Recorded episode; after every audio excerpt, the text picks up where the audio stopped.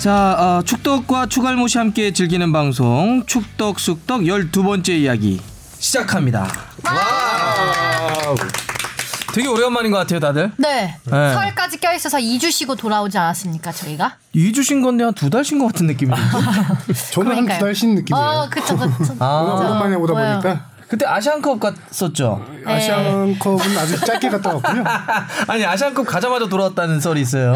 아, 시차 적응도 되기 전에 그러니까. 다시 와서 또 그러니까 지금 모르시는 분들도 있으니까 네. 어, 어땠던 거죠? 어떻게 했던 거죠? 그러니까 저기 8강전 앞두고 어 전날 들어갔죠. 8강전 8강전 앞두고 정확히. 말하면 이제 전날 아침 일찍 들어와서 어. 들어가자마자 공식 기자회견을 취재하고 어.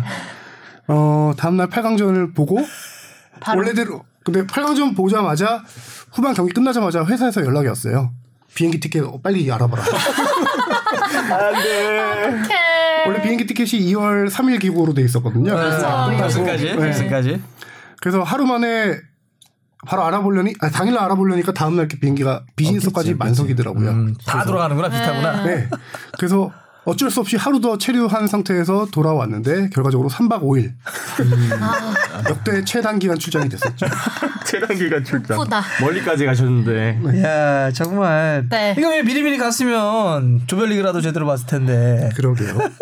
중국전부터 보셨어야 되지 않았나. 그러니까. 아 그랬구나. 원래 이제 아시안컵은 토너먼트부터 이제 보러, 보통 많이 가는데요. 네.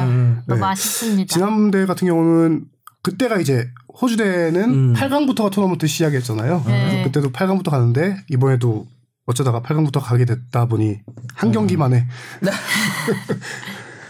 저는 저는 저의 기억에서 아시안컵을 지웠어요. 어 좀 이제 더 이상 얘기할 필요가 그러니까요. 아직. 그러니까요. 예. 자 어쨌든 저 오랜만에 또 이렇게 만났고요.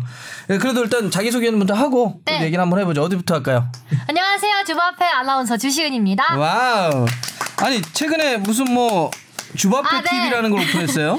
네, 유튜브 개인 채널을 음. 최근에 한 오픈했어요. 우리가 쉴 때, 음. 이거 쉴 때, 음. 네, 충동적으로 오픈을 해서 음. 지금 네, 맛보기 영상 두 개 정도 올라가 있습니다. 아니 뭐 회사가 되게 만만하나 보네요, 그죠? 충동적으로 아니에요. 막 다른 일을 해도 되나? 아니에요. 그런 건 전혀 아니고 어? 지금 회사 자체에서 약간 뉴미디어 역량을 강화하라는 이제 그런 오더가 내려와서 음, 음. 이제 주위에서 이제 유튜브를 했으면 좋겠다라는 의견을 많이 들었는데 음. 계속 안 하고 있다가 음. 갑자기 충동적으로 아, 자꾸 하라는데 한번 해봐. 그래서. 지금 저기 바람대 옆에다가 네. 저 휴지 위에다가 핸드폰 올려놓은 것도 그 유튜브 때문에 그런 아, 거예요? 지금 삼각대를 지금 놓고 와가지고 일하는 모습을 여러분께 보여드리고 싶어서 야, 진짜 저 방송국에서 그래도 저희 네. 찍고 있는데 네. 휴지 두루마리 휴지 위에다가 핸드폰 놔둬놓고 나름 방송국에서. 급하게 네. 제가 삼각대를 어? 진짜 저거 나중에 증거물 챙겨왔거든요. 하나 찍어놔야 되겠는데? 나 찍어놔야 되겠다 진짜 말도 안 되는 이게. 에? 아 아니 그래서 이렇- 이렇게라도 열심히 한다는 거죠. 아 지금 봐, 찍으시는 이거 거 진짜 아. 찍으시는 거예요? 뭐 찍어야지 이렇게 저 증거로 놔둬야지. 핸드폰 받치려고 뒤에 뒤에 뭐 필통 받쳐놓은 거예요. 하다가 무슨 연필 꽂이를? 여기 뭐지? 연필 꽂이도 아니에요. 자. 과자 먹다 남은 거요. 아 그래서 지금 구독자 몇 명이에요? 지금 구독자 7천 명 넘었습니다. 오. 네. 대박이네. 만 명을 향해 달려가고 있어요. 어 언제 쏘는 거야 그러면? 만 명 되면요. 만 명 되면? 네. 근데 만 명 되면? 공약을 어떤 걸로 하실 거냐고 이제 많은 분들이 물어보시는데 아, 아, 아. 아, 직 공약까지는 생각 못했고 열심히 하고 있습니다. 아 그래요? 네. 거기는 뭐 풍선 같은 거 안 받나? 네, 풍선 안 받아요. 저 풍선 받으면 안 될 것 같아요. 아 그래요? 저- 네. 아 아, 그랬구나. 구독 눌러주세요. 알겠습니다. 네. 네, 아, 잘 돼야지. 감사합니다. 여러분들 그 어, 저희 축덕수덕 들, 들으시는 분들도 주바페 TV 네. 가가지고 구독 한번 눌러주시고요. 네, 만명 감사합니다. 되면 뭐 한 대니까 네, 3천 명만 더 빨리 채워주시기 바랍니다. 네, 감사합니다. 자, 우리 또 베트남까지 멀리 가서 좋은 일 하고 오신 네. 뽕 PD. 잘 건강하게 살아 돌아왔습니다. 뽕 PD 박진영입니다. 와우. 되게 많이 힘들어 보여요. 아 진짜요? 그래도 저는 힘들다는 생각보다 힐링하고 온 것 같아요. 정말. 그러니까 베트남에 모르시는 분들이 있으니까 베트남에 무엇을 언제 어떻게 갔다 오신 거죠? 이제 베트남에 이제 설 전에 해서 한 10박 12일 동안 봉사 활동을 갔다 왔습니다. 어. 가서 어떤 일을 했냐면은 지역은 어디였어요? 이제 베트남 동나이 지역이라고 해서 그 호찌민에서 차를 타고 한 2시간 그럼 정도 남부 쪽이네? 네네. 호치민 쪽이면? 2시간 정도 더 들어가면은 있는 촌 지역이에요. 그래서 음. 거기에 있는 초등학교에 가서 이제 저희 봉사 단원들이 뭐 수업도 해 주고 어. 뭐 문화 교류라고 뭐 우리 저희가 뭐 혹시 기타 같은 것도 아, 쳐줬나요? 저는 트로트랑 춤을 췄습니다. 뭐 그렇게 하고 그리고 애들이랑 왜그 동심의 어린애들의 마음에 아 근데 진짜 애들이 너무 착하다 보니까 베트남 학생들이 진짜 착하더라고요. 그래서 저희도 오히려 그런 모습을 보면서 이제 같이 어려지는 것 같고 순수해지는 것 같고 그리고 제가 가서 더 힐링을 하고 온 것 같더라고요. 그리고 예, 뭐 그러니까 맞아요. 실제로 보면 우리가 그런 친구들과 함께하면 오히려 우리가 힘받고 힐링받고 이런 게 있더라고요. 예. 그래도 뭐 또 축덕숙덕이니까 축구 얘기를 조금만 더 해보자면은 이제 거기는 이제 초등학교가 5학년까지 있는데 6학년까지 있는 게 아니고 5학년이 4학년 애들이에요. 어. 걔네들은 그래도 좀 이런 문화에 관심이 많더라고요. 그래서 한국을 알게 되면은 남자애들은 주로 이제 막 박항서 감독, 뭐 손흥민 선수를 알고 여자애들은 좀 케이팝 위주로 해서 막 잘 알더라고요. 한국에 대해서. 그래서 되게 또 굴뽕이 차, 차올랐다. 뭐 거죠. 감독님 실제 인기가 어때요? 그 아, 초등학생들한테. 그 그래서 제가 인기를 어떻게 실감했냐면은 그 저희가 수업 중에 어떤 게 있었냐면은 에코백에 직접 자기가 그림을 그리게 해주는 수업을 했었어요. 니네들 한 개씩 이렇게 좋게 가져가라. 했는데 그 중에 남자애들 몇 명이 박항서 박항서 감독을? 그려달라고. 이게 오. 자기가 그리지 못하니까 애기라서. 그려달라고. 그래서 저희 보고 그려달라 하더라고요. 그 형이 잘 그리는 형이 좀 캐리커처처럼 아주 귀엽게 그려줬습니다. 사실 초등학교 나이 때가 움직인다는 건 진짜 어, 대중적으로 벌써 어, 얻었다는 얘기인데. 음, 진짜. 아무튼 뭐 여러모로 뿌듯하고 행복한 나날을 보내고 왔습니다. 그 봉사 활동은 정기적으로 하는 거예요? 아니요 이번에 뭐 어떻게 되다가 가게 돼서 어 정기적은 아니고 네, 단발성으로 갔다 왔습니다. 그럼 또갈 의향이 있으세요? 아 뭐 가고는 싶은데 또 원래 평소 일정이 있다 보니까 또 10박 10일 이렇게 빼는 게 쉬운 게 아니잖아요. 네 그래서 정기적으로 이렇게 기부 같은 거 이렇게 하면 좋죠. 아 네 기부도 좋죠. 네, 예전에 좀 했었는데 요새는 또 해요, 또 앞으로도? 아 네 당연하죠. 뭐 아무래도 박한서 감독님 때문에 한국인에 대한 이제 오픈 마인드가 좀 있을 거 아니에요. 네 네네. 그래서 좀 느껴져요, 그게. 아 일단 기본적으로 아이들이 저희를 되게 반겨주더라고. 오자마자 진짜 애들이 아이돌 된 것 같아요. 저희 단원들이. 오면은 막 반겨주고 막 왔다 왔다 왔다 그러고 와 너무 좋아해서 그 감사함을 어떻게 표현해야 될지 모를 정도로 되게 많이 반겨주더라고요. 그러니까 네. 축구하고 박강서 감독 이번에 대단한 일을 한 거예요, 진짜. 네. 예, 베트남과 아, 대한민국의 그 거리를 굉장히 좁혀놨고 지금도 베트남의 어떤 지역을 가면 한국인들이 들어갈 수 없는 지역이 있잖아요. 아, 예전에 이제 전쟁의 과정에서 좀 안 좋은 일이 있었기 때문에 근데 그럼에도 불구하고 참 그런 것들을 이렇게 확 녹여가지고 이렇게 가까이 만들어줄 수 있는 건 정말 대단한 일을 하신 거예요, 박강서 감독님이 맞습니다. 진짜. 예. 마침 또 봉사활동을 베트남으로 가가지고 네. 여러 가지 일을 체험하고 왔네요. 네. 음, 음, 음. 저도 들은 얘기긴 한데 박항서 감독님의 인기가 어느 정도냐면은 그 현지에 있는 기업인들이 그렇게 박 감독님하고 찍은 사진 하나 아니면? 사인 이런 거 하나를 얻으려고 해요. 아 그런 것만 있으면 사업하는데 그렇게 일이 술술 풀린다는 얘기도 있더라고요. 거의 그냥 뭐저 하이웨이 같은 거구나. 그렇죠. 그리고 뭐 방송에서 이런 얘기 해도 될지 모르겠지만 그쪽도 공안이라고 해야 되나요? 아, 경찰이잖아요. 체제가 좀 그러니까. 예, 그렇죠. 이제 사인이라도 하나 주면은 통과. 어, 오케이 오케이 무조건 오케이 이런 게 좀 있다고 하더라고요. 오. 아 그렇게 있구나. 엄청난데요? 그러니까요. 저도 거기 제 사촌 형이 사업해요. 아 예. 사업하는데 지난번 지난해 연락이 한 번 왔어요. 광고 모델로 쓰고 싶다고. 아. 그래서 제가 공식적으로 그 매니지먼트사 대표하고 연결해 줬었는데 그렇게 표현하더라고요. 지금은 뭐든지 하여튼 그 사진 하나 있으면 다 된다 베트남에서. 우와. 그 정도로 인기가 좀 대단하다고 얘기하더라고요. 자 어쨌든 뭐참 하나 받아두고 싶네요. 뭘 아, 베트남 들어갈 때. 유튜브에 쓰려고? 아니요. 아, 심지어 박 개인적으로. 감독님이 지난번에 설 연휴 앞두고 귀국하셨거든요. 네, 맞아요. 그때 설 공항 쓰신다고. 새벽에 제가 취재를 나갔었는데 음. 박 감독님이 이제 공항에서 나와서 차 기다리고 있는 맞아요. 중간에 네. 베트남 한 분이 오셔가지고 사진을 찍어달라고 하는데 베트남에서 알아주는 기업인인가 봐요. 사장인가 봐요. 아, 아 그런 분이 나와서 기다렸다. 자기, 가 어디 기업 사장인데 사진 한 번만 찍어달라 했는데 박 감독님이 그 기업의 이름 듣더니 아 거기 진짜 사장이냐고. 그러고 악수하고 사진 찍었던 걸 제가 봤었거든요. 아, 나 박한수 감독님 무슨 뭐 저 가방 묻지라도 할까? 아 그렇지 않아도 여기 진짜 이 자리에 한번 모시고 싶어서 아, 진짜 그러네. 전화 한번 해봤는데 네. 이번에는 진짜 휴식만 하고 싶다. 어디 한 군데라도 나가면은 또, 다 또 다 나가야 인터뷰해야 되고 되니까. 가야 되니까 다음엔 꼭 나와주세요. 그렇게 얘기하시더라고요. 그러니까요. 어, 지난번에 어. 가로 채널 거기 나오셨던 것 같은데. 그쵸. 가로 채널도 우리가 가서 만난 거예요. 맞아요. 아, 베트남 예, 그렇죠. 가서. 하- 하신 거 아니고. 자, 알겠습니다. 자, 그래서 우리 근황 잠깐 이야기를 해봤고. 네. 우리 청취자분들이 굉장히 많은 걸 해주셨는데 이거 다 소개는 못할 것 같고 네. 몇 개만 추려서 한번 해볼까요? 먼저 이재현님 거 한번 우리 조합회가 네, 짧게 짧게 읽을게요. 네네네. 이재현님이 이번 아시안컵에 대해서 이제 물어보셨는데 이번 아시안컵에서는 상금이 생겼는데 이 상금이 AFC 협회 비용인지 스폰서 비용인지 궁금하고 왜 지금까지는 그런 상금이 없었던 건지도 알고 싶습니다. 이렇게 음. 물어보셨어요. 이번에부터 생긴 거죠? 네, 이번 대회부터? 생겼죠. 어, 우승 상금이 500만 달러.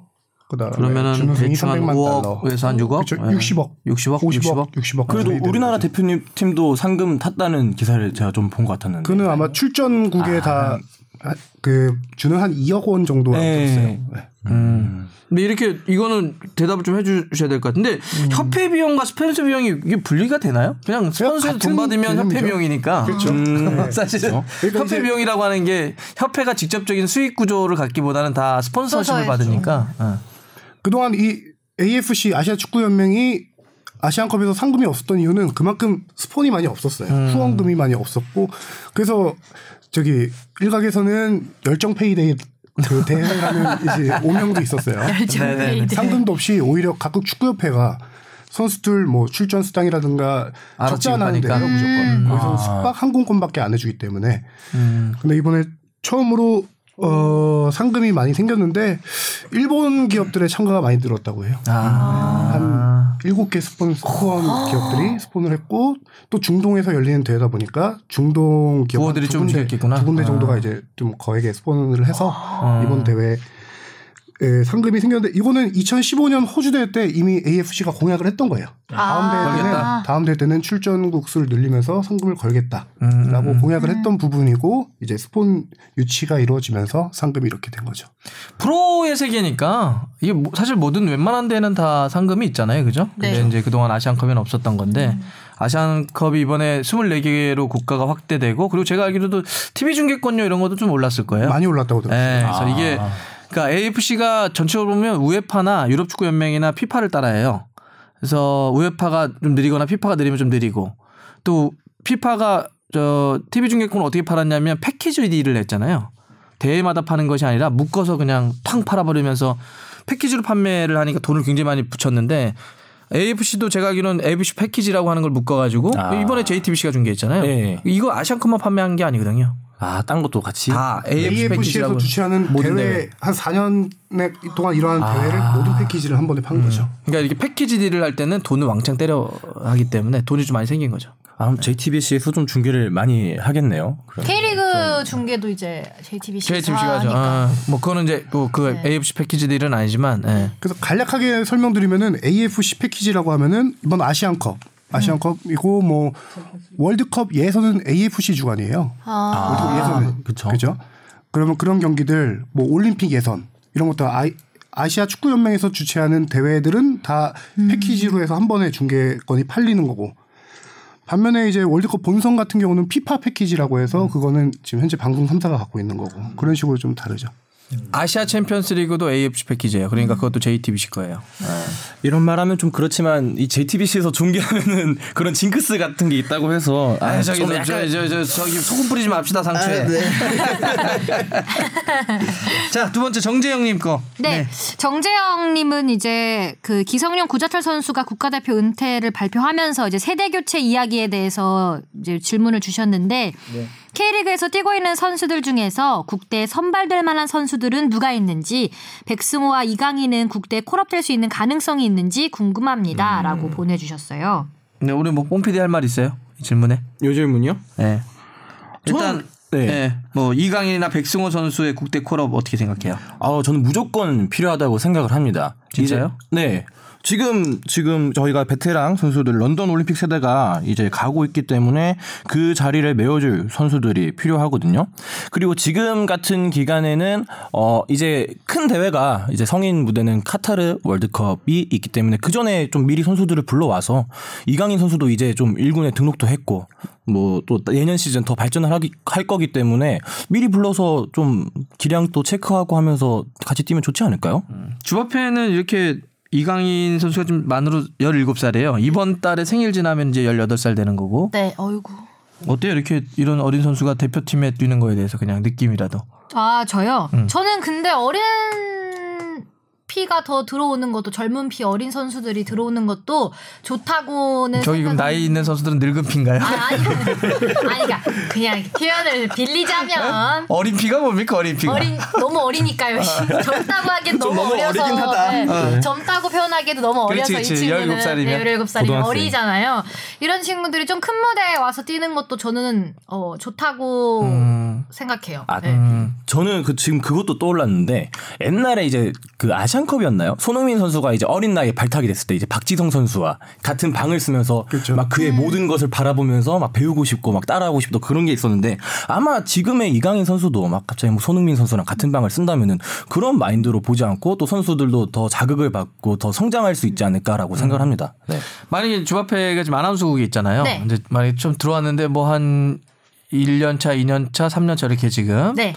예, 이런 이제 좀 어린 경험이 좀 부족한 상태인데 어 근데 회사에서 경험을 쌓으라고 좀 중요한 어떤 프로그램에 이게 조금 조금씩 기회를 줘요. 네. 이런 건 의미가 있어요, 없어요? 의미가 있죠. 있어요? 네. 어, 어떻게 의미가 있어요? 막 어쩌면 근데 누군가 야, 1년 차밖에 안 됐는데 저런 중요한 프로그램에 아무리 저런 역할 조그만 역할이라고 해도 저거 나중에 저 방송 사고 나는 거 아니야? 이렇게 우려할 수도 있잖아요. 안 그래요? 본인 입장에서? 어. 이거 되게 지금 상상 이 아니라 약간 어. 현실과 너무 그러니까. 맞닿아 있는 어. 거여가지고 축구뿐만 아니라 다른 건 네. 어떤가 해서 궁금해서 보통 그러면 주진 잘 주진 않는데 기회를 잘안 주는데요. 이렇게 막내 연차에는 안 주긴 하는데 그런 기회들 그러니까 메인 MC까지는 아니어도 네, 뭐 아니어도 어, 주면 패널이나 이렇게라도 어쨌든 근데 이제 그거를 어떻게 본인이 소화하느냐에 따라서 본인의 역량이 더 발전하고 안 발전하고는 이제 본인의 책임에 따라 있기 때문에 음. 그렇죠. 기회를 준다면 그거를 자기의 기회로 받아들일 건 자기의 몫이죠. 그렇죠. 네. 근데 그 기회를 조차 주지 않으면 이 친구가 그걸 어떻게 받아들이는지 네, 모르는 모르니까. 거죠. 누구도 어쨌든 모르죠. 근데 기회를 줄 수 있다면 어, 줘보는 것도 저는 나쁘지 않다고 생각해요. 그렇죠. 어쨌든 그게 모험과- 전면적인 뭘 네. 준다는 건 아니니까. 네, 음. 모험과 도전은 뭐 이 친구에게 당장 국대에 와서 어디 엄청 중요한 위치에서 어떤 큰 역할을 해라라고 하는 게 아니라 어쨌든 국대에 불러와서 그 국대 분위기에 함께 하는 것만으로도 이 선수의 자극도 네, 되고. 자극도 되고 역량 발전에 더 좋지 않을까라는 생각을 해봅니다. 당장 뭐 이강인을 불러가지고 기성용을 네, 대체해라 이건 해라 이렇게 아니니까. 하는 거 아니니까요. 저도 사실은 조금 불러도 된다고 생각해요. 우리 하기 전 어떻게 생각해요? 아, 저도 지금 뽕피랑 뭐 주바페 의견 공감하는데요. 음. 어떤 부분이냐면은 어 방금 뭐 손흥민 선수가 박지성 선수와 이제 룸메이트를 하면서 음. 많이 배웠다고 했잖아요. 진짜 많이 선수들 의견 보면은 많이 배운다고 해요. 음. 멘탈적인 거, 예를 들어 태극마크의 의미 이런 거를 배운다던가 아니면 대표팀에 왔을 때 어떻게 시차를 적응 빨리 해야 되는지 아, 또 자기 몸 컨디션 관리를 해야 되는지 그다음에 방에서 뭘 하면서 시간을 보내는지 이런 걸 생활하면서 배우는 거예요. 어린 선수들이 저도 와서 경기에 뛰어서 이 선수가 뭐 경기 흐름을 바꾼다 이런 게 아니라 경기는 안 뛰더라도 이 선수 대표팀 큰 형님들과 함께 생활하면서 대표팀의 분위기를 일찍 익히는 거는 저도 긍정적이라고 봐요. 음. 그래서 혹시나 이제 만약에 경기 관련됐다라고 하면은 어, 어, 어린 선수에게 너무 큰 부담을 주어줄 필요는 없다라고 생각하거든요. 그래서 뭐 토너먼트나 이런 좀 압박감이 있는 경기 외에 친선 경기 정도에 불러서 같이 생활하고 잠깐 뭐 경기도 잠깐 짧게라도 음. 뛰게 해주는 정도는 뭐 괜찮다고 생각합니다. 음. 그러니까 저는 우리나라가 뭐가 있냐면 나이 문화가 되게 심한 곳이잖아요. 네. 또 만나자마자 저 혹시 몇 년생이세요? 이거부터 물어보잖아요. 나이를 왜 물어보는지 우리가 되게 심해요 그게. 나이가 어리면 저말 놔도 돼요? 이렇게 얘기하고. 그래서 근데 사실은 어 일상에서도 사실 그런 나이 문화가 좀 뭐 벽으로 다가갈 때가 있는데 운동 선수들에게 사실은 나이를 그렇게 강요할 필요는 없거든요. 음. 열이곱이건 스물이건 그게 중요하진 않잖아요. 경기에서 얼마큼 자기 능력을 발휘해 주냐 중요한데 우리는 자꾸 나이로 그 선수를 평가하거든요. 어, 열이곱, 아 이강인 열이곱, 누구 열여덟, 누구 열아홉, 누구는 뭐 서른다섯, 아 서, 서른 넘었으니까 저 선수는 이제 퇴물이야. 그러니까 이게 사실은 우리가 갖고 있는 나이에 대한 편견이나 나이에 대한 선입견이에요. 음. 나이를 지우고 그냥 그 선수의 재능만 놓고 평가를 좀 하는 문화도 있었으면 좋겠다. 그렇죠. 예를 들어 17살에 비해서 잘하네라는 평가는 대표팀에서는 쓸 수 없는 없죠. 거거든요. 네. 대표팀은 그냥 한국, 잘하네. 한국 국가대표 잘하네 아니냐 이렇게 판단을 해야 되니까. 그래서 사실은 우리가 잘못 쓰는 표현 중에 뭐 굳이 뭐 저긴 하지만 성인 국가대표라는 표현이 그 잘못된 표현이거든요. 아. 국가대표 그러니까 성인이 아니어도 15살도 펠레 펠레가 16살이 들어왔나요? 15살이 네네. 들어왔나요? 와. 중학생 중학생이야 때네. 중학생. 어, 이런 친구들이. 뛰어도 그러니까 금방 우리 하 기자가 얘기했던 것처럼 국가대표는 그 나라에서 나이 전혀 상관없을 때 없, 없, 없으니까 그냥 제일 잘하는 선수 모으는 거예요. 그래서 청소년 대표팀은 나이를 정해 놓잖아요. 네. 17세 이하, 20세 이하르지만 국가대표팀은 위 아래가 다 없는 거예요. 음. 어, 진짜 좀 심하게 얘기하면 뭐 60대 환갑이 된데도 축구 잘하면 들어오는 거고 10대도 들어오니까 성인 국가대표라는 표현을 그랬 쓰면 안 돼요, 사실. 음. 네. 성인이 아니어도 사- 우리가 법적으로 성인이 몇 살이에요? 18인가? 만만 열아홉? 수- 십구 세? 스물 아닌가요? 네. 근데 뭐 밑에는 그못 들어오나 그게 아니잖아요. 상식이? 기준이 네. 왜냐면 술 마실 수 있는 기준하고 또 이, 아, 이거 그쵸, 또 다. 달라가지고 약간 헷갈리네요. 뭐 좀 다른 얘기긴 하지만 나이법이 그래서 좀 통과될 수도 있다. 예. 아, 아직 안 됐죠? 아직 나이법? 안 됐고 바른. 우리는 너무 뭐 나이들이 좀 그래가지고 나이가 세 개잖아요. 그리고 앞에 얘기했던 것처럼 K리그에서 뛰고 있는 이거는요 두 가지 기준이 될 거예요. 그러니까 아시안 게임 지난해 했던 그 멤버들 중에 다시 올라올 선수들이 있을 거고 이번에 20세 월드컵 뛰는 그 나이 어린 선수들이 이런 과정을 통해서 콜업될 수 있을 겁니다. 네. 그 정도로 하면 될 것 같고요. 최성구님 최성구님은 한국에서 이제 이번에 기성용 선수와 구자철 선수가 은퇴를 이제 했잖아요. 음. 그거에 대해서 한국에서 은퇴식을 하는 건지 궁금합니다. 그리고 음. 국가대표 은퇴식의 기준이 무엇인지 궁금합니다라고 보내주셨어요. 이건 혹시 하 기자가 뭐 취재한 내용이 있나요? 아, 이거 따로 취재하기보다 원래 나와 기준이 나와 있습니다. 아, 있어요? 예. 진짜요? 그 2002년부터 이제 A 매치 70경기 이상을 뛴 선수들에게 국가대표 공식 은퇴식을 할 수 있는 자격이 주어졌어요. 70경기 이상. A매치 네. 70경기 이상. 그러면은 그거 안한 친구들은 안 해줘요? 그렇죠. 좀 조촐하게도 좀 해줘야 되는 거 아닌가? 69경기 어떻게 해? 9경기 맞아요. 네, 뭐 규정이라는 게 그렇죠. 그래서 뭐 지금까지 한 13명 정도가 이제 국가대표 아, 은퇴식을 13명? 치렀는데요. 뭐 명단을 간략하게만 말씀드리면은 홍명보, 황선홍, 하석주, 김태영, 김도훈, 유상철, 서정원, 이훈재, 안정환, 이영표, 차두리, 설기현, 이천수. 이천수 박지성이 없어요? 마지막이었죠. 제가 잘못 조사했나요? 몰라요, 몰라요, 몰라요. 아니, 박지성 선수 생각- 국대 은퇴식은 기억이 안 나는 어, 것 제가 같아요. 못, 못 들어본 것 같아요. 어 그런가? 저 생각을 안 해봤네. 박지성 어, 선수 아니 그러니까 저도 아니 지금 뭐 제가 뭐 이렇게 봤는데 박성이 안 보길래 어? 안 했나? 기억이 안 나요. 근데 저도 안- 기억이 안 안 나는데 네. 예전에 협회에서 뿌린 보도자료 명단을 보고 제가 그럼 국가대표는 뭘 안 했나 보다. 그때 아시안컵 컵 끝나고, 끝나고? 그냥 정리했잖아요. 네. 그렇죠. 국가대표 은퇴식을 안 했나 보네. 아, 공식 은퇴식을 안 했나? 모르겠다. 원래 그런 기억하시는 분 댓글로 부탁드리겠습니다. 저희 기억엔 없네요. 근데 원래 그런 식으로 많이 하잖아요. 이제 뭐 그렇게 큰 대회가 끝나고 나서 뭐 친선 경기나 이제 잠깐 불러서 하프타임 네, 뭐 정도나 그런 게 아니면 전반전 한, 조금 뛰고 이제 뭐 네. 한다든지. 그렇게 했던 기억이 없긴 하네요. 확실하게. 근데 이것도 의무 사항이 아니라 선수가 원할 경우 하지. 다 음, 그러겠죠. 그러겠죠. 네. 어. 그 은퇴 공식 기자회견은 제가 진행을 했기 때문에 기억을 하는데 아, 또또 이렇게 자랑을. 수원에서 거 수원에서 말씀하시는 예? 수원에서 땡볕에서 예, 한두 땡볕- 시간 거. 죽는 줄 알았어 진짜 위에 천막도 안 쳐놓고 있어.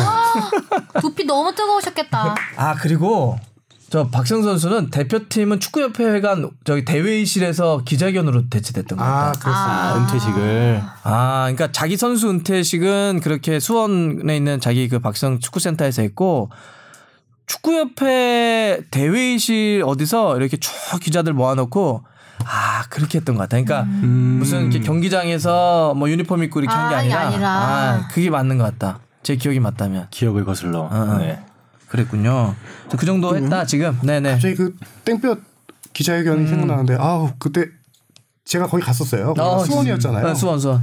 제가 간 영통. 이유는 네. 간 이유는 그 바로 옆에가 저희 본가였어요. 아 진짜. 길을 잘 아니까 길을 잘 알고 아, 그러니까 예.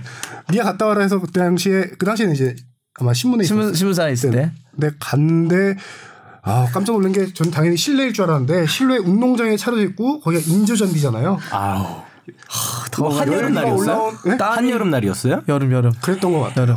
그래서 무릎 위에 노트북 올려놓고 이제 아이고. 타이핑을 받았는데 뜨거워. 노트북 열기에 네, 그리고 또 잔디 열기에 진짜 그때 노트북이면 또 얼마나 더 뜨겁겠어. 그렇죠. 아 박수영이 잘못했네.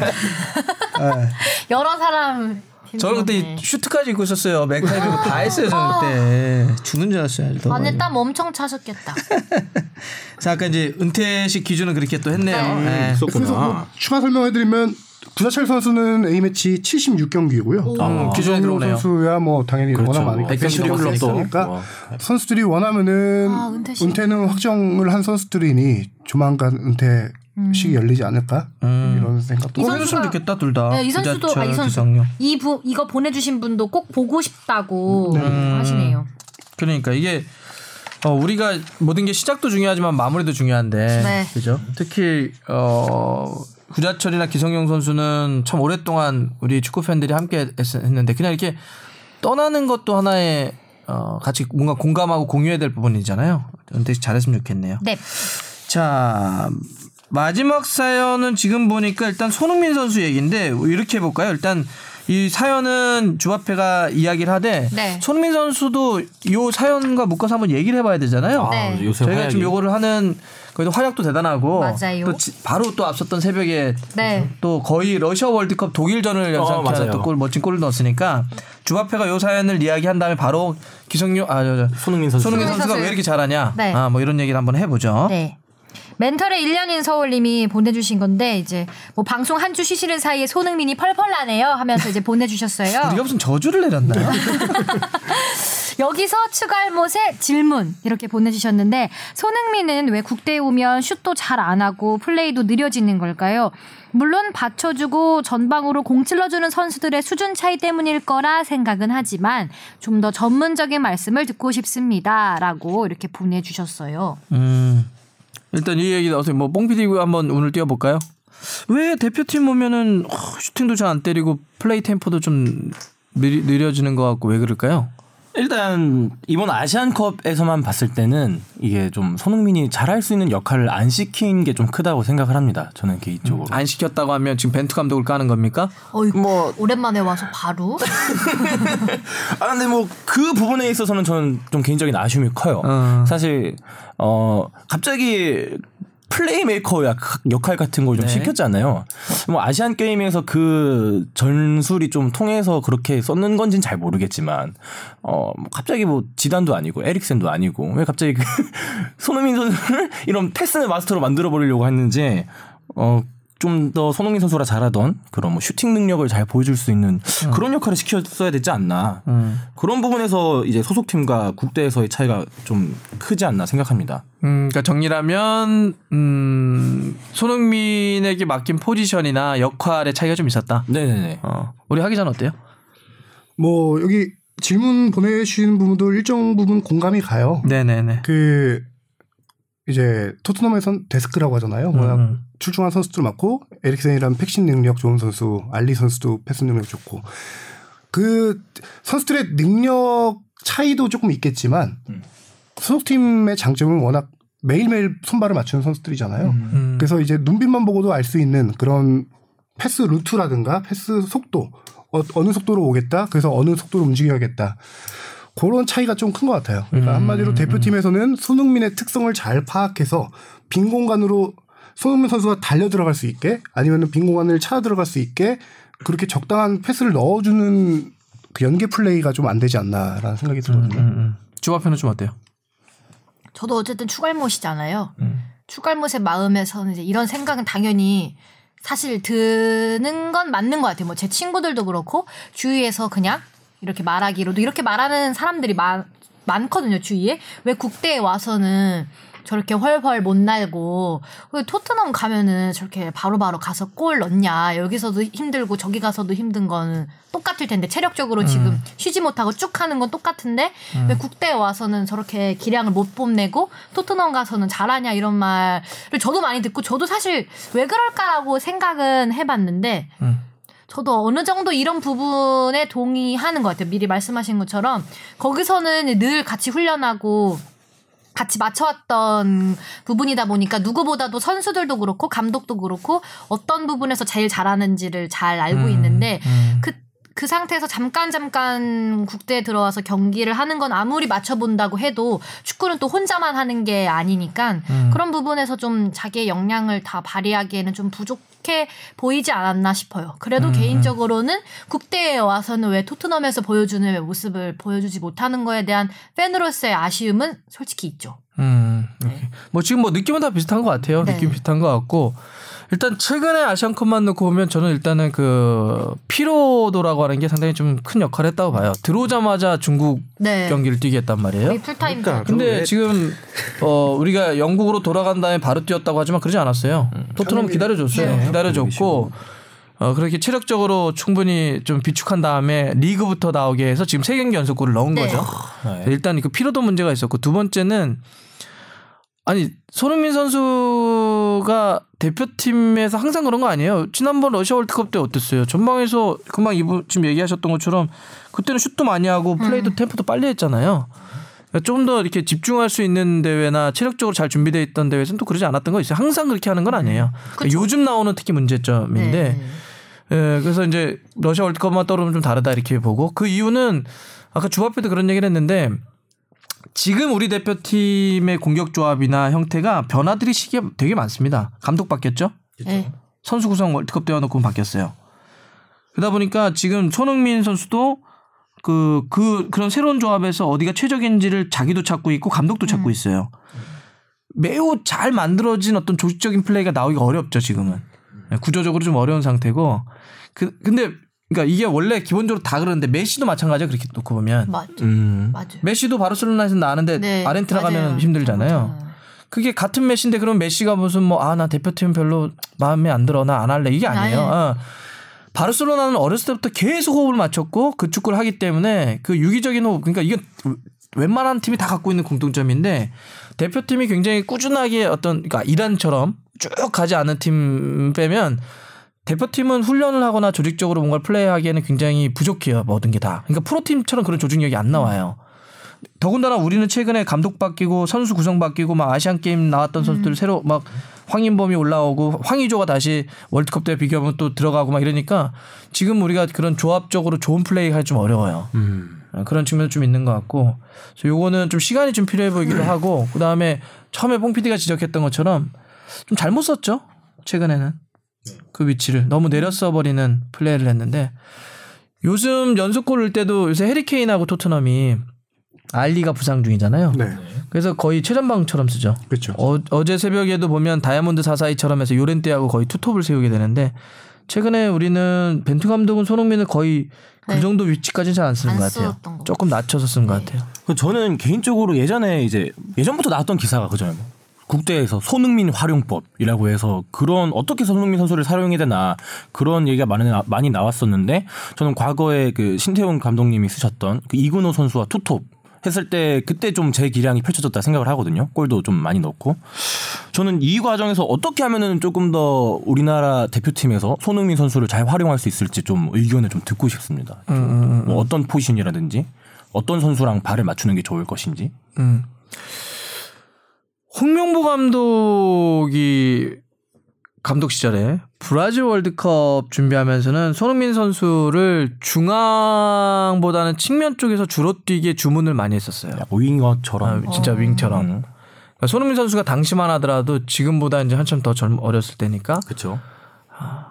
중앙에서 상대가 막 압박해 에, 압박이 심한 공간에서는 그렇게 막 그런 압박을 벗어나는 탈압박을 잘 못한다고 느꼈던 거죠 판단을. 음. 그래서 측면에서 약간 자기의 강점인 손흥민의 강점인 치고 달리는 어떤 스피- 스피드라든지 양발을 통한 어떤 접어서 마무리라든지 크로스라든지 이런 걸 요구를 많이 했었어요.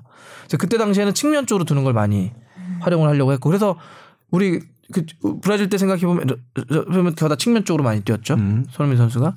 그러다가 친태용 감독은 아까 얘기했처럼 중앙 쪽으로 옮겨놨죠. 음. 제가 그거 약간 뒷얘기까지는 아니지만 어, 네. 어, 한 번은 제가 이제 프리미어리그를 막 중계를 했어요. 근데 그때 어, 포체티노 감독이 포체티노 감독도 한참 이제 손흥민을 측면 쪽으로 줄어 쓰다가 음. 전방 톱을 올린 적이 있어요. 네, 그죠. 지- 중계를 끝나고 이제 아 손흥민 선수가 전방에서 저렇게 잘 뛰는군요 이렇게 중계를 끝났어요. 근데 집으로 가는데 신태용 감독이 전화가 왔어요. 뜨르르르릉. 어. 어, 뭐, 그랬더니, 어, 중계 잘 봤어. 그래서, 아, 예. 그래서, 어디야? 그래서, 아, 집에 가고 있습니다. 그랬더니, 어, 그냥 우리 집으로 와. 그러더라고요. 그래서 왜, 왜? 집 근처 가서, 아, 그러니까, 집 근처 가서 맥주 한 잔 했는데 그 밤에 중계 끝나고 이제 그 얘기를 하는 거예요. 아니, 포체티노 감독은 왜 이렇게 중앙으로 쓰는 거야? 아. 이런, 지금부터 자- 당신의 얘기를 막 하시더라고요. 나, 그러면서 이제 결론은, 그래서 나도 한번 다음에 대표팀 보면 저렇게 한번 써보겠다고. 예. 그러니까 아무래도 신태용 감독 도 어쨌든 그쭉 봐, 봐왔던 거잖아요. 그런 성장 과정이나 변화 과정들을 보면서 중앙으로 옮길 거에 대한 고민들을 좀 했었고 실제 그래서 나중에 중앙으로 왔고 네. 물론 그게 러시아 월드컵 때 완전히 성공으로 봤- 봤다기는 어렵지만 그래도 뭐 손흥민 선수의 그 활약들은 대단했잖아요. 예, 맞아요. 골도 골이지만 그런 거로 좀 나타났는데 아직까지는 벤투 감독이 그런 거 보면 어, 손흥민에 대한 아주 가장 적합한 최적이었던 이 포지션을 못 찾고 있는 것 같아요. 예. 그 손흥민 선수 소수팀에서 이 패턴을 보면은 음. 진짜 자신의 우상인 호날두와 비슷해요. 음, 포지션 오케이, 오케이. 나중에 이제 바뀌는 그렇고. 것도 그렇고요. 근데 뭐 저는 개인적으로는 손흥민 선수는 측면보단 최전방 공격수가 더제 개인적인 생각이에요. 더 좋아요. 네. 그렇게 나서는 게 더 플레이가 좋다고 보거든요. 아, 그거는 소속팀과 대표팀 모두. 네. 어. 그리고 실질적으로 제가 개인적으로 뭐 느끼기에는 약간 최전방 공격수로 플레이 스타일도 조금씩 변하고 있는 것 같아요. 음. 약간 예전에는 모든 걸 쭉 60, 70분 쏟아냈다면은 지금은 약간 템포 조절을 좀 많이 하는 것 같아요, 본인이. 음. 스스로도. 그게 그 경기 중에서 조금씩 보이기 시작하거든요. 그래서 벤투 감독도 호날두를 다뤄봤던 감독이잖아요. 그렇죠, 그렇죠. 네, 포르투갈 대표팀에서. 그래서 뭐 이선이든 측면이든 최전방이든 최적의 포지션을 뭐 한 그래도 1년 내내 찾아내지 않을까 음. 하는데 개인적으로는 저는 최전방에서 뛰는 모습이 제일 좋은 것 같아요. 황의조가 있기 때문에 대표팀에 네. 황의조하고 제가 봐서는 궁합 괜찮아요. 예, 둘이 서로가 약간 보완제가 될 수 있는 스타일이니까 네. 음. 황의조는 좀 더 피지컬이 있고 어, 그다음 몸싸움도 좀 벌어줄 수가 있고 그다음에 수비수를 많이 달고 도망갈 수가 있고 그러면 그 빈 공간을 속도감 있게 치고 들어갈 수- 스타일이 또 손흥민이고 둘이 굉장히 좋은 보완제로 좀 봐요. 옛날에는 투톱 하면은 옛날 전형적인 건 이제 에밀 헤스키와 마이클 오언 아니에요. 키 큰 선수 한 명 놓고 빠른 선수 한명 놓고 음. big and small로. 네, big and small 많이 있는데 요즘은 꼭 그러지는 않아요. 그냥 약간 옛날 스타일의 투톱이고 요즘은 뭐 투톱을 쓰더라도 어 실제로 발이 좋은 선수를 두 명을 동시에 많이 쓰는 경향들이 있고 벤투 감독도 지금 그런 속도 템포 강조하고 후방 빌드업 강조한다면 제가 봐서는 그 굳이 손흥민 선수를 측면 쪽이나 이선보다는 뭐 그냥 황의조와 투톱을 놔도 예, 좋은 호흡이 되고 또 두 선수가 잘 알아요. 그렇죠. 네, 92년 동갑내기고 둘이 또 마음도 잘 맞는 친구들이기 때문에 손흥민 선수가 저도 요새는 어 중앙에서 뛰어야 되겠다라는 느끼는 건 뭐냐면 예전에 손흥민 선수 이렇게 플레이 그냥 머릿속에 떠올리면 어떤 느낌이냐면 그냥 직선이었어요 직선. 옛날에는. 쭉쭉쭉 치고 나가는 듯한 느낌. 뭐 그런 게 시원시원하긴 했는데 플레이가 머릿속으로 눈을 감고 손흥민을 떠올리면 그냥 이렇게 쭉막 막 치고 들어가는 느낌. 근데 요즘은 이렇게 눈을 감고 손흥민을 떠올리면 물론 어제 새벽에 지난 골이야 진짜 그뭐 1, 1대1 장면 뒷, 뒷공간에서 뛰어, 들어갔지만 직- 꼭 직선이라는 느낌만은 들진 않아요. 요즘 손흥민 하면 저는 딱 그 머릿속 연상이 first touch 하는 거. 볼 딱 잡아놓고 움직이는 거. 정말 좋았죠. 예. 그 다음에 템포 조절하는 거. 여유 있게 좀 할 때는 여유가 되게 좋아. 여유 되게 요즘 보면 되게 여유 있어졌어요. 맞아요, 맞아요. 중앙에서 딱 여유 있다가 뛰어야 될 때 뛰고. 음. 그 중앙에서 우리가 맨날 그 해설자들이나 중계진들이 입버릇처럼 하는 그 wording 있잖아요. 뒷공간. 음. 그놈의 지겨운 뒷공간. 네. 어? 뭐만 안 되면 뒷공간 파야 된다고. 근데 뒷공간을 파는 건 100m 달리기, 50m 달리기로 파는 거 아니에요. 그건 뒷공간이 아니죠. 뒷공간은 이렇게 수비수가 라인을 딱 잡고 있을 때 그 라인 밟고 있다가 순간 좀탕 튕겨 나가는 거잖아요. 그러니까 그거 잘해야 되거든요. 그러니까 계속 달리는 게 측면은 달리기지. 측면은 치고 달리는데 중앙은 이렇게 수비 라인 우리 밟고 있다가 순간적으로 탕 튕기는 거 아니에요. 그래서 뒷공간을 파는 게 몇 가지 기준들이 있는데 상대 수비수 뒷공 저 뒤통수에 있을 것 시선 피하라고. 어. 그다음에 여- 많은 걸음보다는 순간적인 두세 걸음으로 짧게 뒤를 돌 것. 이런 몇 가지들이 조건들이 어. 있어요. 이런 게 뒷공간을 파는 기술들인데 손흥민 선수가 옛날처럼 그냥 치고 달리는 스타일이 아니라 그런 걸 막 하더라고요. 그죠? 요즘 그게 제가 아까 말한 약간 좀 변했다라는 그러니까. 그런 개념인 것 같아요. 그럼 저는 요것도 아까 전에 뒷공간 얘기하니까 이것도 궁금했는데 사실상 저희가 지금 이제 카타르 월드컵을 준비하기 위해서 만나는 국가들은 아시아 국가들이잖아요. 네. 아시아 국가들이고 그런 지금 아시아 국가들은 내려선 수비를 이번에 아시안컵처럼 많이 보여줄 거 아니에요. 그럼 그런 내려선 수비에서 이런 손흥민 선수는 좀 활용이 좀 떨어질까요? 어떻게 공간이 좀 적다 보니까 원래 손흥민 선수는 아까 전에 말했지 뒷공간을 잘 파고들고 그런 스타일인데 혹시 그런 부분에서는 좀 어떻게 말씀해 주실 수 있을까요? 어때요? 일단 하기 전에. 벤투 감독님이 고민하셔야죠.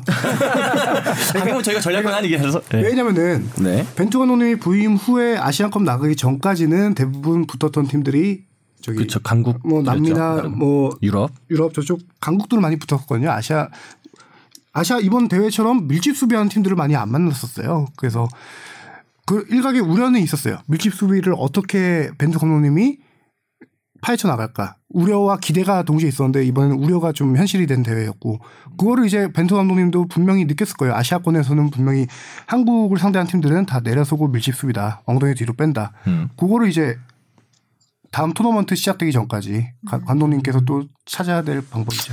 저는 이제 내려서는 팀을 상대로 해서 그럼 손흥민이 어떤 뭐 좀 효과적이지 않은 카드일 거냐? 전 그렇진 않아요. 요즘 토트넘을 상대하는 팀들 거의 다 내려서요. 아 그렇죠 뭐 상위권 팀들 맞대결 아니에요. 뉴캐슬전 장난 뉴캐슬 봐요. 진짜 말도 안 되는 축구 하잖아요. 6 6 640. 공격수 없어. 진짜 이, 이래서 맨시티를 잡은 거 아니에요? 베니테스 감독 뉴캐슬이. 와, 진짜 저 그 중계하면서도 이거는 이거 못 넣는다 이렇게 되면. 근데 그때 골, 골 넣잖아요. 예, 골 넣었잖아요. 그날도 거의 골 넣기 전까지는 돌파 다 막히고 슈팅 수비에 다 막히고 막 그랬었거든요. 근데 이거는 사실 그 맨시티도 못 뚫었어요. 못 뚫었던 건데. 근데 이렇게 내려 쓴다라고 했을 때 손흥민 카드는 이제 측면 쪽에서 시작해서 이렇게 들어오는 cut in 같은 플레이라든지 이런 걸 통해서 있어야 방법은 있다고 생각을 해서 저는 어. 두, 가, 두 가지를 봐야 돼. 내려섰을 때 어떻게 깰 건가도 봐야 되지만 어쨌든 우리 축구의 특징도 봐야 되니까 벤투 감독의 특징을 봤을 때는 그렇다고 해서 이거를 막 때려 넣거나 이렇게 피지컬로 싸우지는 않을 거예요. 그쵸. 근데 저는 아쉬운 뭐냐면 저는 손흥민이 이걸 깰 수 있는 여지가 있다 고 봅니다. 지금 토트넘에서 그렇게 해요. 음. 근데 이제 벤투 감독이 좀 아쉬운 건 뭐냐면 변화 카드는 하나 뒀으면 좋겠다는 거예요. 변화 카드. 그러니까 황의조와 손흥민은 어떤 식으로든지 저는 이어가되 주전으로 토트넘으로 얘기하면 요렌테 같은 카드. 음. 요렌테. 한번 좀 피지컬적으로 한번 붙여볼 수안 있는. 될 때는 붙이는 거죠. 그쵸. 만약에 한 70분을 붙여봤는데 안 돼. 그러니까 이렇게 70분을 막 이런 식으로 황의조와 네. 손흥민이 뒷공간도 파고 막 측면에서 cut in도 하고 cut out도 하고 막 별 플레이를 다 해봤어. 안 돼. 음. 안 돼요. 그러면은 요렌테 넣는 거잖아. 지난번 뉴캐슬도 요렌테 넣어서 second ball 싸움하는 거 아니야. 김신욱 선수가 지난번 이거 여러분들도 다 기억하실 거고 아마 이거 보시는 분들도 기억하실 텐데 그 요렌테 뉴캐슬전에서 골이 기가 막힌 게 뭐였냐면 손흥민의 스타트 포인트였어요. 음. 알드웨이럴트가 후방에서 딱 때려놓고 요렌테를 향하니까 스타트를 이미 끊어요 손흥민은. 음. 그게 second ball을 잡는 기가 막힌 거거든요. 그러니까 손흥민 second 골 말씀하시는 거죠? 네. 손흥민 골 장면. 네. 그러니까 손흥민은 그 요, 알드웨이럴트가 패스한 거를 잡으려고 뛴 게 아니에요. 그렇죠. 패스한 게 요렌테를 향한다는 걸 알고 어디로 뛰어요? 스타트를 이미 끊어서 요렌테 쪽으로 붙어. 음. 그 second ball을 따내는 거예요. second ball은 운이 아니에요. 아 오늘따라 아. second ball이 자꾸 상대로 떨어지네요. 우리가 좀 재수가 없습니다. 이게 아니에요. 음. second ball은 철저히 간격이거든. 떨어지는 위치에 선수가 간격을 유지하고 있어야 붙는 거잖아. 그래서 그날 그 아마 그 다시 기억을 좀 돌려보시면 요렌테를 투입을 할 때 손흥민을 불러요. 포체티노 감독이 불러갔다고 얘기를 했죠. 아. 불러가지고 뭐라고 얘기하니까 손흥민이 알았다 해서 측면 쪽으로 해서 중앙으로 붙죠. 포지션을 옮- 옮겨요. 맞아요. 요렌테 쪽으로 붙어. 음. 당연히 뭐, 뭐 어떤 주문을 했겠어요. 야 요렌테 투입할 거고 요렌테한테 들어가면 세컨볼 떨어질 거 아니야. 그 노려. 했겠죠. 알드웨르트가 딱 뒤에서 치니까 그냥 스타트를 딱 끊잖아요. 딱 막 요렌테 쪽으로 뛰고 떨어지니까 잡아서 때렸다고요. 이거는 네. 진짜 연습이 많이 된 거죠. 그렇지. 진짜 소속팀 된 거지. 아는 평소에 거지. 이제 네. 훈련장에서 이렇게 요렌테가 들어가면 감독님이 이런 짓이 나오, 어. 나온다. 그리고 요렌테랑 손흥민 선수는 간격. 주로 내가 거의 한 1, 2미터 내로 붙어 다니면서 내가 이 방향으로 떨궈줄게라는 걸 이제 연습을 통해서 아는 거죠. 그렇지, 그렇지, 그렇지. 그래서 포체티노 감독이 흥, 손흥민 선수 그다음에 요렌테 선수에게 다 풀어서 다 얘기를 했어요. 그렇죠. 그 작전 지시가 들어갔을 거라고 생각이 들어요. 네. 그러니까 측면에 있던 손흥민이 갑자기 중앙으로 딱 이동을 하고. 그게 전술 포인트가 진짜 재밌는 거죠. 진짜 이런 얘기 들으면 또 아시안컵이 또 아쉬워져요. 네. 왜 이렇게 전술에 유연함이 없었어? 똑같은 것만 계속 하고 있었어 왜? 근데 벤투 감독이 예전에도 사실 그 포르투갈 감독 시절에도 그런 얘기 많이 들었어요. 그래서 저는 좋아요. 벤투 감독이 전 그 방향성 뭐라고 안 한다니까요. 그쵸. 그런데 요렌테와 같은 카드나 이런 변화 카드도 있으면 좋죠. 어, 우리 대표팀에도 한명 지금 좀 고민은 많이 될 텐데 이런 변화 카드 정도는 하나 정도는 갖고 있는 게 좋겠죠. 이런 아 하는 전술 포인트가 좀 아직은 없는 것 같아요 국가대표팀에. 방향은 알겠는데. 네, 방향은 진짜 이제 방향은 확실히 알겠는데. 알겠, 모두가 알겠는데 이런 아 하는 포인트는 아직 조금 부족한 것 같아요. 3월달 A 매치가 좀 재미있을 것 같아요. 아 그렇죠 3월달 A 지금 매치죠. 어, 어떻게 돼요? 취재 일단은 보니까 베트남- 원래 베트남하고는 경기는 좀 연기될 것 같아요. 아, 그래요? 어 왜요? 베트남 경기는 베트남 축구협회에서 최종적으로 조율을 하려고 했지만 그 당시에 이제 22세인가 23세 대회가 있잖아요. 같은 날 열리는 대회가 있어서 아 박항서 감독님이 두 팀 다 운영을 해야 되는 거예요. 그렇죠. 그렇죠. 원래 이제 겸임하고 그래서 있으니까. 예전부터 베트남 축구협회가 조금 늦추자라고 요청을 했는데 1차적으로 KFA가 한번 거절했었고 음. 또 그쪽에서 또 조율해 보려고 했는데 지금 안 돼, 안 돼서 최종적으로 좀 미뤄질 것 같고요. 음. 3월 달은 콜롬비아를 네. 할것 같아요. 콜롬비아 네, 두 팀인데 한 팀은 콜롬비아. 콜롬비아가 지금 저희 가지 않았어요? 케이로스가 케이로스가 갔죠. 어, 하메스. 그, 예, 어. 그렇죠. 그 한 팀하고 한 팀은 이제 베트남 경기가 최종 캔슬 연기되면은 어. 추, 추가적으로 데가? 조금 이제 알아보고 있는 팀은 있는데 아직 어. 발표할 수준은 아니고요. 우리 그 월드컵에서 언제 시작해요?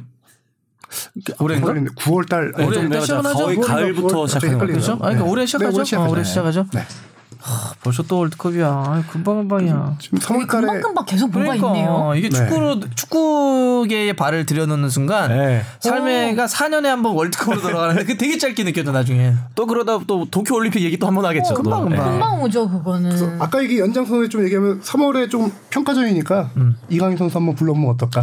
저는 진짜 아니, 아, 저도 보고 싶어요. 저희가 뭐 축덕쑥덕 이렇게 힘이 있진 않지만 그때 계속 막 푸시를 하자고요. 뽑아라 뽑아라 막 해서. 아, 지금 실질적으로 벤투 감독님이랑 코칭 스태프가 다 지금 유럽에 네. 있어요. 보러 어, 유럽 각지로 다 퍼져 나눠서 퍼져 있고 음. 이번에 점검한 선수들은 위- 주로 유럽 선수들인데 그 중에서 이강인, 어. 그다음에 백승호, 어. 정우영도 포함돼 있다고. 합니다. 음, 바이에른 네네. 바이에른 뮌헨 정우영 선수.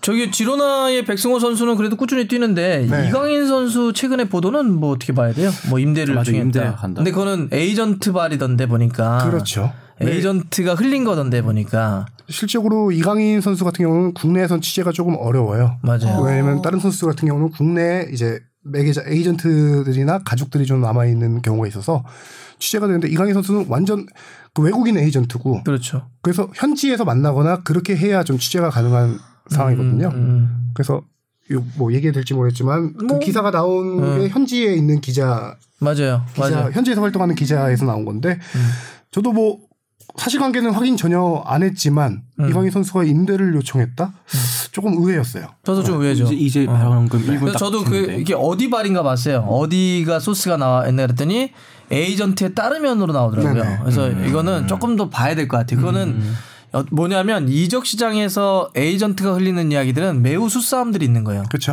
매우 수- 수싸움이요? 수싸움. 예를 들어서 이런 거죠. 뭐 선수에 대한 가치를 좀 더 올리거나 음. 뭐 이적을 할 때는 예를 들어서 뭐 연봉을 올리거나 이러려고 아 나 사실 뭐 지금 B 팀하고 협상하고 있지만 A하고 C 팀에서도 연락이 와 있어요. 뭐 이런 거를 흘리는 거예요. 그러면 이제 다른 데서 쓰는 거죠. 어 A 팀도 이 선수를 관심 있다. 러브콜 보내. 막 이러면 어.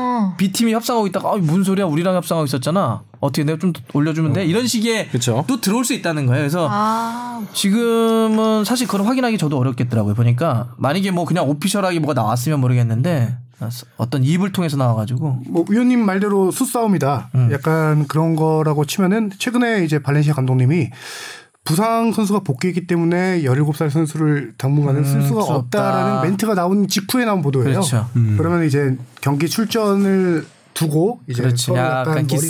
싸움이 아닐까라는 생각도 들어요. 저도 좀 그래요. 요즘 이강인 쪽에서는 아니 일군 콜업 해놓고 명단에도 안, 안 넣는 건 뭐야? 라고 하는 걸 그렇게 어필하는 거죠. 음. 저도 그런 느낌은 좀 들어요. 예. 지금 임대라고 하는 건 자꾸 뻔하잖아요. 공식 임대를 요청하기 좀 뻔하긴 해요. 예. 자, 알겠습니다. 하지만 뭐 그런 뭐 직접 에이전트가 이, 이야기를 했으니까 얘기는 나왔겠죠. 그건 팩트인 것 같고요. 네. 자, 우리 이렇게 좀 많은 분들이 불러가지고, 어우, 시간도 지금 손흥민 선수 얘기도 좀 길게 했는데 이렇게 메일이나 청취자분들 이야기 보내려면 어디로 보내야 돼요? FB 골뱅이 sbs.co.k 아 sbs.co.kr로 보내면 안 되죠. gmail.com이잖아요. 아니 저희 SBS 왜 갑자기 싸워요 방송하다 어, 저희 SBS 맞아요. SBS 맞아요? 방송에 빨리 네, 맞아요, 맞아요. 맞아요? 네, 다시. 확인- 확인해서. 네, 깜짝 놀랐어요. fb 골뱅이 sbs.co.kr로 많이 많이 보내주세요. 네, 또, 또 보내주시면은요 오늘처럼 저희가 아, 오늘은 좀 길게 얘기를 했는데 또 여러분들 한 이야기 많이 얘기했네요. 하겠습니다. 네. 아, 근데 또뭐 괜히 손흥민 선수는 또 다른 하나의 네. 꼭지로 얘기를 했으니까 네. 아, 이렇게 하고요. 손흥민 선수 이야기를 했고 두 번째 이슈로 아니 이게 지금 손흥민 선수와 같은 선수가 많아져야 한국 축구가 강해지는 거 아니에요, 그죠? 그렇죠. 근데 지금 뭐 대한 축구협회에서 한국 축구의 어떤 이런 유소년 발전을 위해서 뭔가 하나 크게 뭐가 하나 움직이고 있다며요. 네. 뭐야 내용 좀 소개시켜 주세요, 기자. 그, 지금 녹음 시점으로면은 오늘 월요일 저녁에나 좀 발표될 것 같은데요. 그럼 저희가 미리 지금 딱 하는 겁니까? 물론 저희 이거야 녹음 나갈 때야 녹음 나갈 때는 이미 발표가 됐을 저희 이 정도 상황이라서 정보력이 있습니다. 네. 따끈 따끈한 정보를. 네. 그러니까 대한축구협회가 지난 1월달에 저기 홍명보 전무이사를 비롯해서 유럽을 좀 다녀왔어요. 다녀와서 이제 벨기에, 크로아티아 축구협회와 MOU를 맺었습니다. 어. 예. MOU가 축구협회- 좀 쉽게 하면 뭐죠? 어, 업무 협약이죠. 아. 근데 이걸 좀 더 이제 자세히 설명하면은 팀 운영과 유소년 육성 시스템에 대한 MOU를 맺었어요. 음. 음, 좀 유소년 각급 연령별 대표팀이라든가 팀을 어떻게 운영하냐, 예. 선수를 어떻게 키우냐, 그렇죠. 쉽게 얘기하면 운영법을 가서 배운다는 얘기인가요? 그러면? 예, 그렇기도 하고요. 실질적으로 선수를 조금 이렇게 보내서 유학은 아니지만 네. 선수를 보내서 선수와의 교류 또 심지어 지도자 간의 교류도 많이 이번 협약 안에 체결돼 있다고 근데 왜 하필 벨기에와 크로아티아 축협이에요? 단순히 얘기하면은 월드컵에서 성적이 좋았잖아요. 아, 그렇구나. 크로아티아 준우승이고 네. 벨기에는 뭐 지금 피파 랭킹 1위고. 벨기에는 일이고. 다 그렇죠. 아. 다르게 얘기하면 벨기에야말로 화수분 축구라고 해야 되나? 유소년들이 계속 좋은 선수들이 계속 좋은 선수들이 나오니까. 많이 워낙 만들어지는 팀이니까 그런 것들이 궁금했겠죠. 음. 그리고 각국 축구협회는 이 두 개국이고 어, 독일의 바이에른 미넨과도 MOU를 했어요. 어 바이름이네. 그 미넨에 우리나라 선수가 막 좀 가나요? 어린 친구들이? 현재 정우영이 가 정우영 있고. 그런 거를 이제 바이에른 미넨에 어. 우리나라 어린 선수를 조금 보낼 수 있는 기회가 생긴 거죠. 이건 괜찮은데요? 음. 그동안 뭐 지난주 방송 아 지지난주였나요? 네. 이정찬 기자가 계속 네. 지도자도 유학을 하고 네, 배워야 네. 된다라고 했은 그 일환하고 비슷한 것 같아요. 이거 지도자도 포함돼요? 네. 아 그래요? 한국 지도자도? 선수 및 지도자들이 연수를 받을 수 있는 이제 기반이 마련된 거죠. 아 오. 좋네. 어, 어, 이거 뭐 예를 들어서 어떤 식인 거예요? 그러니까 뭐 뭐 뭐 몇 달을 간다 아니면 이게 아니라 뭐 꾸준히 정책적인 협의를 한다 어떤 거예요? 그런 구체적인 건 안 나왔나요? 그런 건 발표를 봐야 될 것 같습니다. 아 그래요 그래요. 어. 그런 디테일을 좀 알고 싶긴 하다. 네. 네. 네. 제가 제 들은 거 정도만 얘기하면은 지도 방법 공유, 뭐 지도자 상호 연수, 그다음에 유스 친선 경기 개최. 오. 그러니까 메인 포커스는 유소년 프로그램이에요. 유소년 프로그램을 어떻게 이렇게 가져와서 이 선수들을 어떻게 키우냐. 또 유소년 선수들을 축구협회에서 진짜 뭐 발전 가능성이 큰 선수들을 이 팀에 이렇게 보내서 좀 교육을 시키고 배우게 할 수 있는. 과거부터 우리나라가 이제 큰 대회가 한 번씩 끝나고 나면은 뭐 여러 가지 이야기가 나오지만 그 중에 꼭 한 번씩 나오는 게 유소년 축구 정책 이런 얘기가 꼭 나오잖아요. 왜 이때까지 우리나라는 어떤 유소년 정책을 펼쳤길래 계속 이런 얘기가 나오는지 기존 좀 축구 유소년 정책을 좀 말씀해 주실 수 있을까요? 좀 어떤 문제점이 있었는지. 조사해왔다고 하잖아요. 아 그랬어요? 아, 아 그래서 뭘 지금 딴 생각을 해? 아니 그래서 제가 그 KFA 우수 선수 해외 유학 프로젝트란 게 있었더라고요. 그래서 제가 검색을 조금 해봤는데 그게 그 대한축구협회가 고교 축구 선수 중에 우수 선수들을 유럽과 남미 등 축구 선진국으로 연수를 보내는 그런 프로젝트였대요. 근데 그게 2002년 1기를 시작으로 2009년 6기까지 진행되고 종료되었다고 합니다. 이게 또 2011년 당시 조중현 대한축구협회장에서 다시 부활이 추진됐었다가 결국 안 됐다고 하더라고요. 그래서 제가 왜안 됐는지에 대해서 좀 찾아보려고 했는데 제 정보력과 제 검색력으로는 좀 한계가 있었어요. 네. 구글진에 안 나오는군요. 예, 안 되더라고요. 그래서 이때 뭐 지동원 선수, 남태희 선수, 손흥민 선수가 이렇게 육성이 됐다고. 굵직굵직한 네, 선수들이 근데 나왔네요. 굵직굵직한 선수들이 진짜 많이 나왔는데 왜 중단이 됐는지는 저도 좀 궁금합니다. 이것도 거의 10년 전 얘기네요, 이제. 설명 드리면 일기 일기가 이제 양동현 이용래 선수. 와 선수 이용래 양동현. 선수로. 네, 아 이용래. 근데 요걸 그 전 단계로 좀 가보면요. 진짜 축구협회가 프로젝트 1호로 내보낸 선수는 설기현 선수였어요. 맞아, 어, 맞아요. 맞아, 맞아, 맞아요. 맞아. 그 벨기에. 벨기에. 있었어요 설기현 선수가. 안트워프인가요? 예, 백과에 그렇죠. 엔트워프였던 것 같은데. 위키백과. 근데 이제 본격적으로 이거를 이름을 내걸고 유학 프로그램을 한 게 1기가 이제 2002년 시작됐고 네. 그때가 양동현 이용래 선수 있었고요. 3기에는 조영철, 조영철 선수, 그다음에 5기가 남태희 지동원 선수 2007년 8년이고 음, 6기가 이제 2008년 9년 손흥민 선수가 있는데 거기가 마지막으로 음. 6기 6기 1차, 2차가 있는데요. 6기에서 끝났는데 이유가 조금 두 가지 정도 얘기가 있어요. 한 가지는 어 현지에 이렇게 선수들을 보내잖아요. 현지에서 선수 등록을 안 해줘요. 아. 안 해준다. 네. 이렇게 대한축구협회에서 선수들을 보냈는데 어.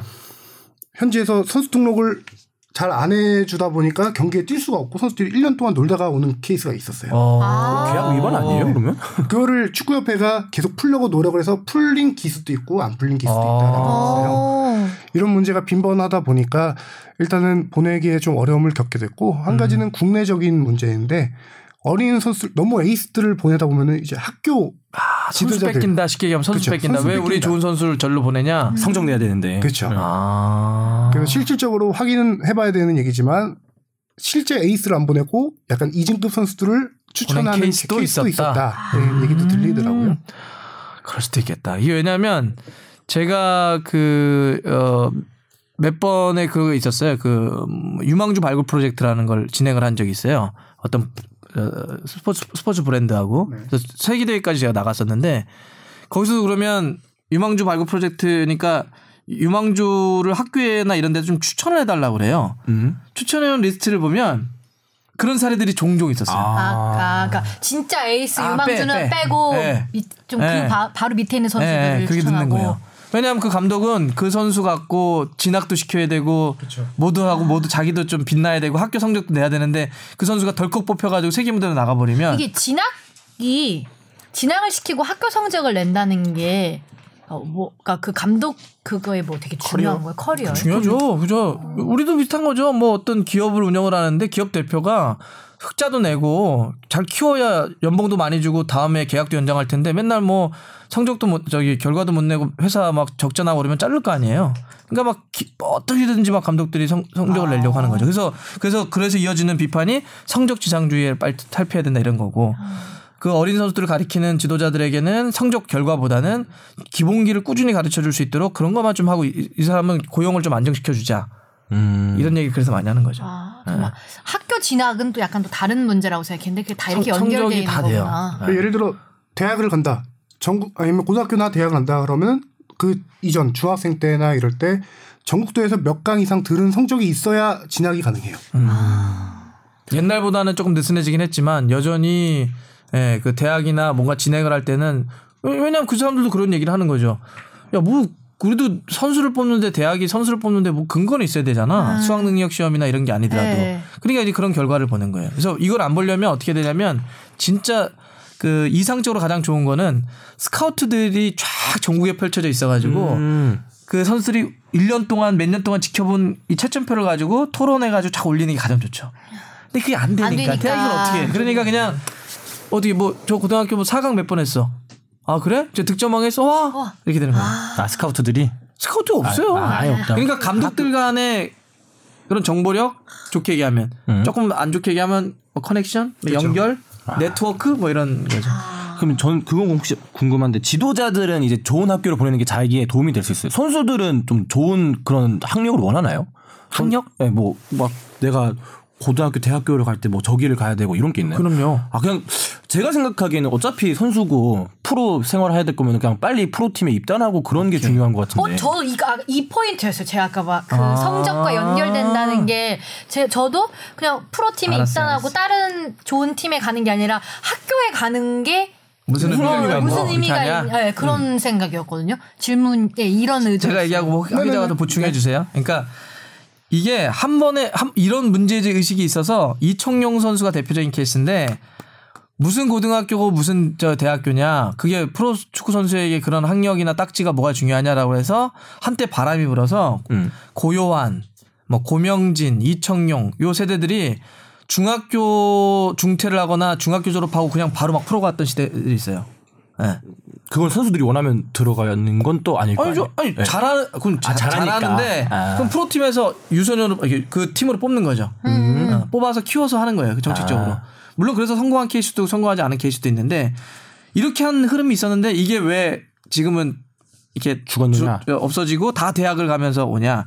지금도 여러분 대학 가면 어떤 줄 알아요? 대학 4년을 졸업하고 나오는 게 아니에요. 어. 그러면 이- 1, 2학년 마치고 프로로 바로 가요. 음. 어. 걸쳐만 나요. 왜?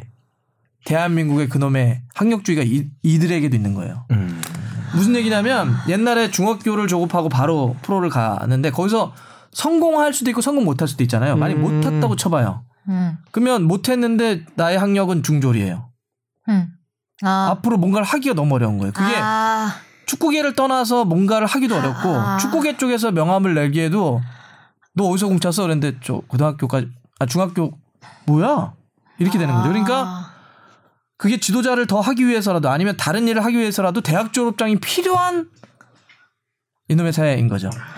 그래서 그 이후로 그런 불명 시기는 있었는데 아 그래도 대학은 가야 나중에 어떻게 될지 모르니까 보험이라도 들어놓자.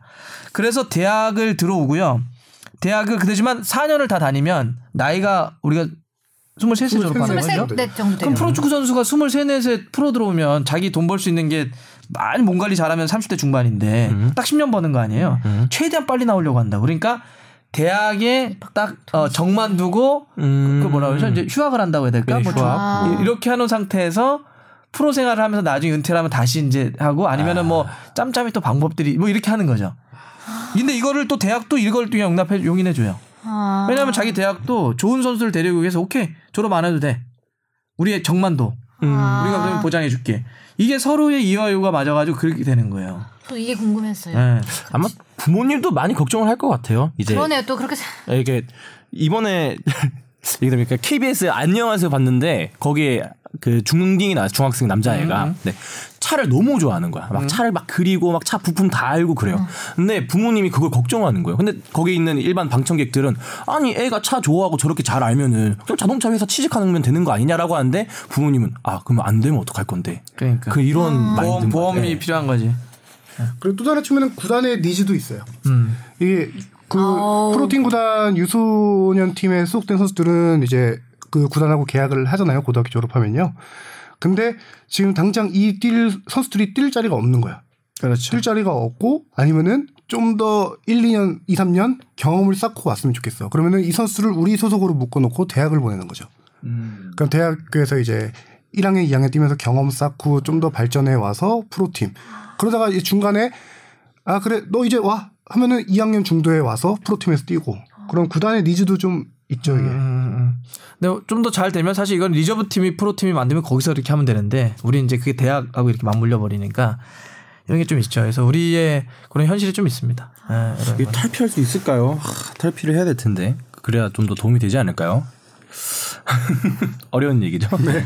예, 그거는 진짜 우리 사회가 갖고 있는 총체의 문제예요. 여기까지 그 그게 그런 비슷한 논조 여기도 적용되는지 몰랐어요. 어, 저는. 있어요. 똑같아요. 어. 선수들도 똑같아요. 고민들도 똑같고 음. 현실도 똑같고. 그래서 어쨌든 이게 우리나라가 지금 그 고민들을 상당히 많이 했고 제가 아까 그 우리 예전에 했었던 어 육성 프로젝트 유럽에 보냈던 거 네네.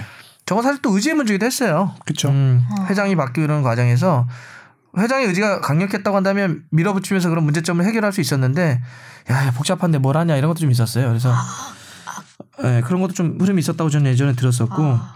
지금 조금 이름이 바뀌었죠. 이게 이제 2009년인가 그때 없어지고 네.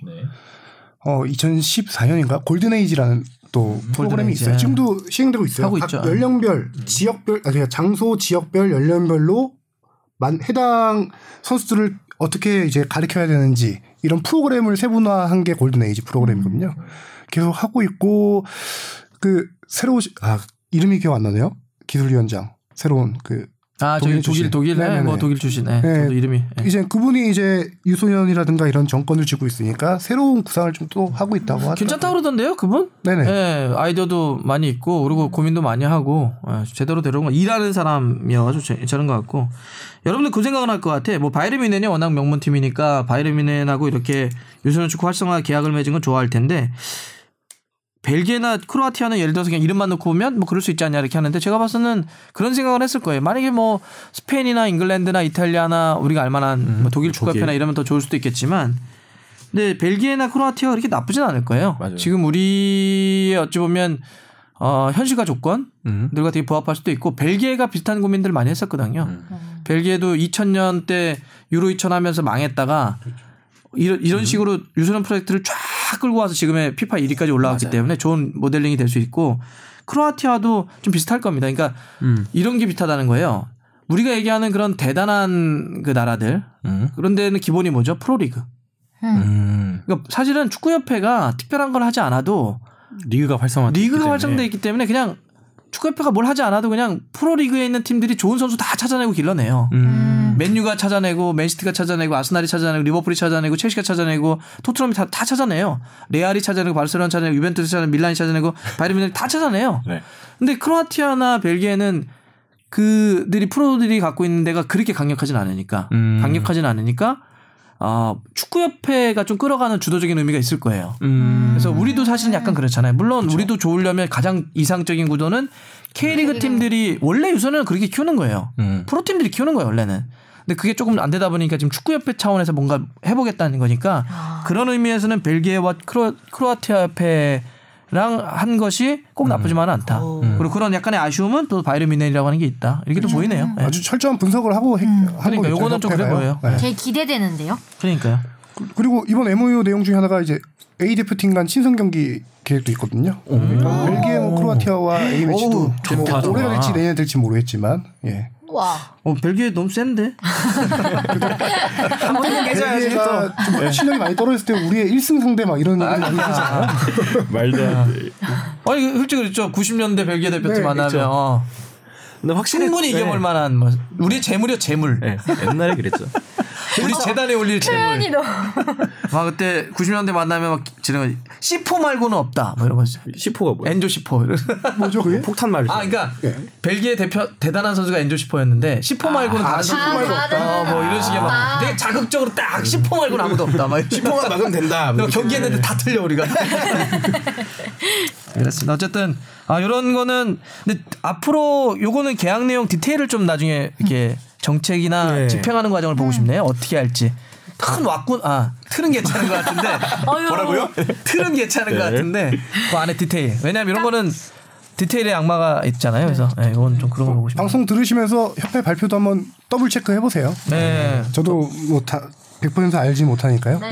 자, 세 번째 이슈 요거 하고 이제 마무리 해볼까요? 이적 시장 좀 얘기를 하고 국내 시장 중심으로 좀 하죠. 예, 이적 시장 왜냐하면 이제 뭐 유럽은 다 닫혔으니까 겨울이 K리그 이적 시장 좀 큰 틀 한번 얘기를 해보고 마무리하면 될 것 같아요. 네.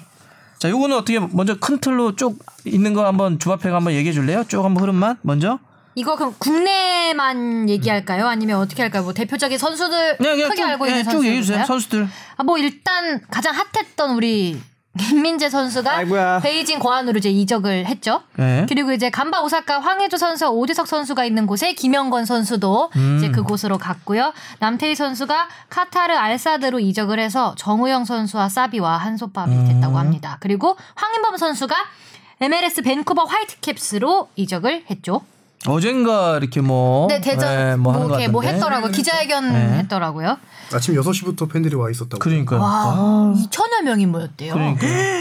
아 진짜 진짜 인기가 장난 인기가 아니네. 장난이 2천 명이나. 와. 그 그분들이 다 주바페 TV 눌러 주면 네 이제 안 됐는데. 저 맛있는 여기서. 갑자기 주마페 TV가 아, 빨리빨리 하고 해야죠. 빨리빨리 네. 해야 돼. 알겠습니다. 이거 외국인 선수들은 얘기 안 해도 되겠지요? 이것도 얘기해 줘요. 여기 있는 거. 할까요? 네. 페시치 선수가 FC 서울 임대 이적을 했고요. 음, 공격수죠. 네. 어.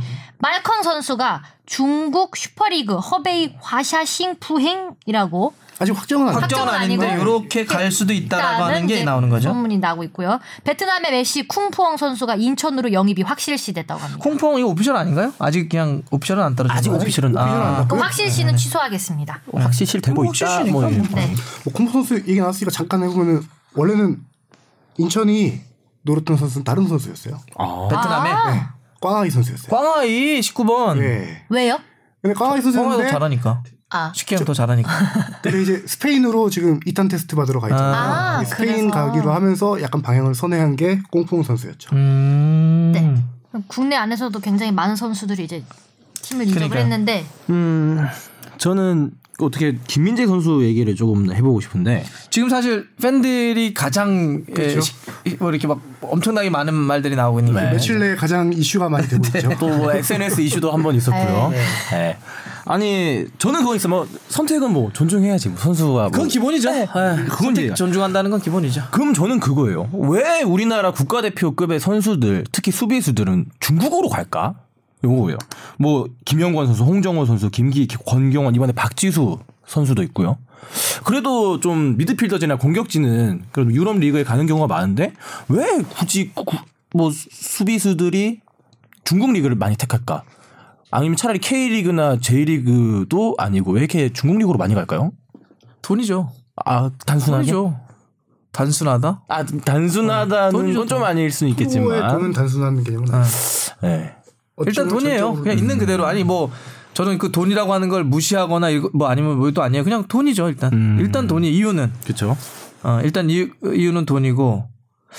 근데 일단 기본적으로는 빠져나가는 건 풍선 효과가 있는 거잖아요. 지금 K리그가 약간 돈줄이 좀 말라가니까 음. 풍선을 이렇게 누르니까 다른 데가 올라오는 그게 중국이 올라오고 있는 건데 우리 선수들이 글로 빠져나가는 건데 저도 좀 아쉽긴 해요. 음. 그러니까 K리그가 셀링 리그가 된 지 좀 오래됐죠. 그러니까요. 요새 이제. 어, 그래서 만약에 어 나이가 있는 선수가 뭐 중동을 가거나 뭐, 뭐 중국 가는 건 뭐 저는 진짜 뭐라고 안 해요. 그건 뭐.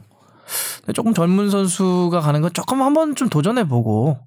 그 다음에 어 아, 다시 이렇게 중국 갈 수도 있는데 너무 조금 이게 중국으로 바로바로 빠져나가는 느낌이 있어서 음.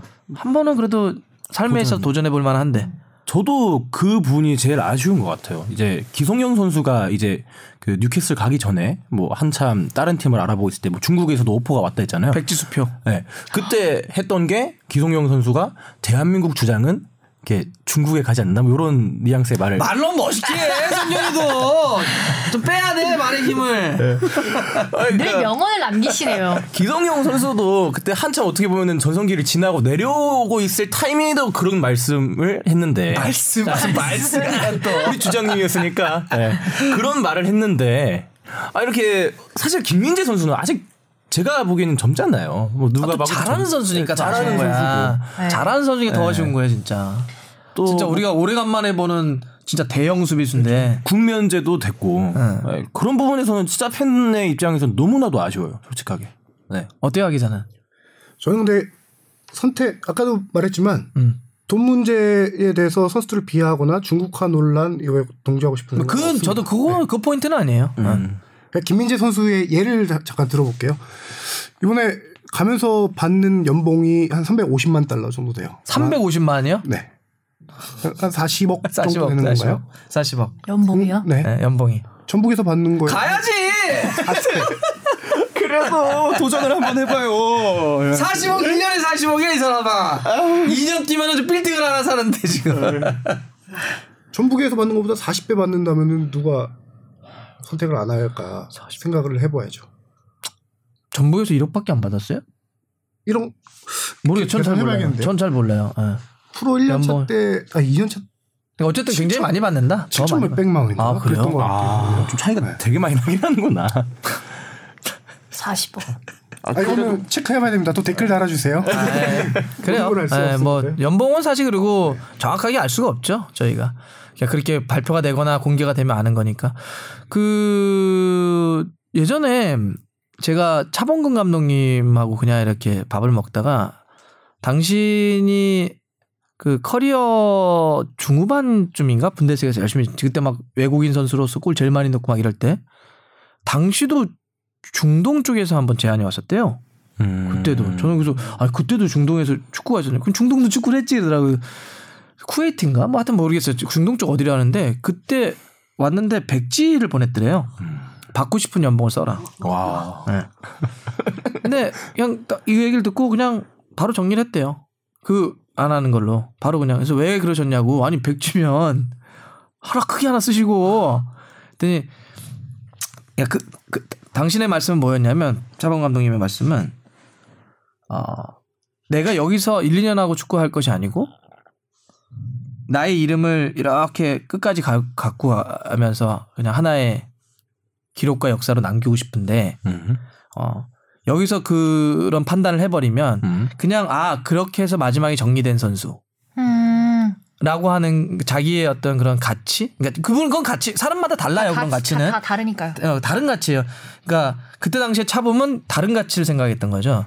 그래서 나는 대한민국의 대표고, 그다음 에이스고, 그다음에 축구 선수로서 뭔가 유럽에서 마지막에 꿈을 이룬 선수로서 정리를 하고 싶었던 그 가치를 더 소중하게 본 거예요.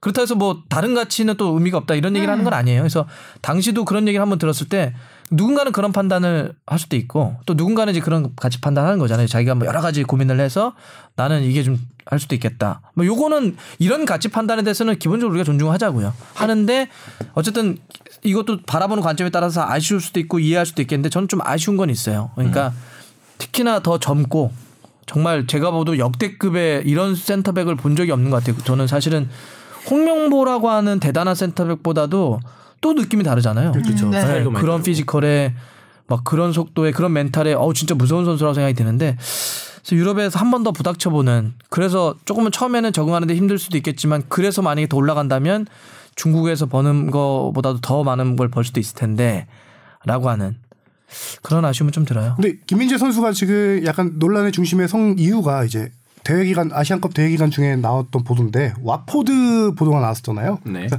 사람들이 이제 와포드를 가지 않고 왜 중국을 아, 선택했냐 네. 그런 게 가장 큰 문제였는데 음. 현실적으로 제가 뭐 알아본 바로는 와포드는 갈 수가 없는 상황이었죠. 저도 그렇게 알고 있어요. 가지 못하는 두 가지 이유 한 가지 두 가지 이유를 좀 간략하게 설명드리면은 한 가지는 왓포드에서 실질적으로 이 선수에 대한 적극적인 구애 수준은 아니었다. 음. 네. 그거고 두 번째는 왓포드에 가더라도 뛸 수 없는 환경이에요. 지금 쟁쟁한 워크 퍼밋이 안 나오죠. 아, 음. 김민재 선수 기준으로는 워크 퍼밋이 EPL은 work permit 정상적으로는 안 나오죠. 지금 그렇죠. 그 규정대로는. 그래서 만약에 갔다 하더라도 EPL에서 뛰지 못하고 다른 팀으로 임대 가야 되는 상황이었고요. 네. 음. 방법론적으로 찾다면 그래서 워크 퍼밋도 나오지 않는 팀을 선택하겠냐라는 생각이 있었고 또 전북 역시도 구단 입장에서는 당연히 이적료 더 많이 주는 팀으로 보내는 게 맞는 거죠. 음. 그 왓포드 거는 뭐 지난번에도 한번 저희가 한번 얘기를 했었잖아요. 예. 저도 에이전트들 통해서 한번 얘기 들어봤더니 그거는 엄밀히 얘기하면 공식 오퍼는 아니라고 그러더라고요. 예. 의향서 정도래 의향서.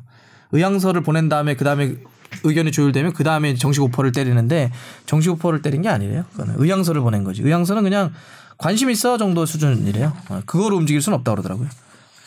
그래서 어쨌든 뭐 김민재 선수 하, 근데 아마 김민재 선수도 한동안은 조금 이런 논란은 그건 어쩔 수 없어요. 자기가 선택한 문제이기 때문에 감내를 좀 해야 될 것 같고 K리그는 대체적으로 지금 보니까 전북, 울산, 아, 울산이 예. 영입이 상당히 지금 좋아 보여요. 그죠? 네. 예. 어때요? 지금 전북은 뭐 문선민 비롯해서 한승규도 전북 같죠? 네. 예. 그 다음에 그 포항의 나이어린 이근호도 글로 가고 네. 네. 최영준 선수도 있고 김민혁 선수. 경남의 깡대도 글로 간 거고 여기는 전북은 왜 그래요? 다 데려가요 그냥 네. 그러니까요. 닥영이죠, 닥영. 가격. 아, 닥공이요, 닥영. K리그의. 뮌헨이죠, 진짜. 네. 여기는 이제 고민은 결국 그거 같아요. goodbye 최강희 음. 네. 어, 새로운 체제가 들어왔는데. 모라이스 감독인가요? 네. 네. 모라이스 감독이 물론 무리뉴 감독하고 이렇게 전에 인연도 있고 경험이 있다고 하지만 완전 새로운 판에 들어왔기 때문에 그 변수 새로 감독 바뀐 변수 말고는 뭐 선수 영입하는 거라든지 이런 것도 어 지금 뭐 압도적이기 때문에 네, 그렇습니다. 올해도 우승 후보 1순위 음. 경쟁을 할 만한 팀이 제가 봐서는 울산 같은데 울산은데. 울산 지금 혹시 영입 어, 어... 떻게 돼요? 김민규 선수가 이제 임대 복귀를 했다고 하고요. 윤영선 선수, 성남의 윤영선 선수. 좋은 선수예요 네. 윤영선 네. 그리고 김보경 선수. 김보 어. 그다음에 주민규 선수, 신진호 이랜드 선수, 어, 네, 신진호 미드필더 불, 불트위스라는 외국인 선수. 볼트위스는 그 리차드라고 하는 그러니까 울산이 지난 시즌 척추 라인이 상당히 좋았어요. 중앙 미드필더의 믹스. 그다음에 센터백의 리차드가 좋았는데 리차드가 이적했어요. 계약 만료래요. 네, 그래서 불티스라고 하는 네덜란드 센터백을 데려왔죠. 네. 요 불티스가 얼마큼 적응하냐가 울산이 중요해요. 어. 그거 지난 시즌 포인트예요. 리차드의 영향력이 상당히 컸거든요. 컸죠. 예. 그래서 지금 바로 그 위치를 네덜란드 그 이 친구가 헤렌벤인가? 불티스 하여튼 그 네, 뭐 맞아요. 그쪽- 헤렌벤 어, 맞아? 맞아요. 어, 그쪽 막 일부인가 막 그래서 뛰고 한 친구예요. 네, 맞습니다. 네, 그래서 이거 중요하고 수도권 팀들은 서울은 그래도 조금 안 되나 싶다가 조금 하더라고요. 이번에 서울이요? 대형 계약을 하나 했죠. 페시치? 페, 시치 선수. 페시치 네. 알 이티하드에 뛰던 네. 선수죠. 그다음에 알리바예프 있고 맞아요, 그 전에 오스마르 알리바예프. 복귀시켰고 네, 오스마르 선수도 그래서 있습니다. 국내 선수들 보강은 사실 최용수 감독이 원하는 대로 안 됐어요. 국내는? 예를 들어 뭐 한승규 선수, 울산의 아, 한승규 오케이. 선수를 영입을 많이 원했었는데 음. 안된 부분도 있고 한데 외국인 선수는 그래도 원하는 만큼 구성을 하지 않았나. 돈을 조금 그래도 지불해 줬다는 것 같던데. 서울 구단이 공식 보도 자료를 발표한 게 국내에서 뛰는 외국인 선수 최고 대우, 최고 이 대우라고 발표를 페시치를? 했어요. 예, 페시치를. 페시 선수가 세르비아 1부 리그 득점왕 출신이라고 네네. 하더라고요. 네, 그렇죠. 기대가 좀 됩니다. 그래서 알아보니 1년 6개월 임대 후 완전 이적 조건인데 1년 6개월에 대략 1년 6개월이요. 연봉이 한 음. 1년이 아니라 1년 6개월에 세후 180만 달러 정도? 많이네. 그러면은 1년으로 K리그에서는 치면은 120만 달러잖아요. 1년으로 치면. 근데 나 지난 별풍선을 몇 개를 받아야 그러니까 돼? 저 아까 그 생각했어요. 40억, 40억이면 우리 박 의원님이 별풍선을 몇 개를 받으셔야 되는 건가? 한 하루에 뭐 몇천 몇만 개를 받아도 안 된다. 이제 계산법이 바뀌셨어요 이제. 별풍선으로 다 계산하시고. 그렇게 아. 계산해 보면 2018년 K리그 용병 중에 최고 연봉이 이제 로페즈였거든요. 음. 당시에 12억 8천만 원 정도 했는데 페시 선수는 세후에 1년에 120만 달러니까 음.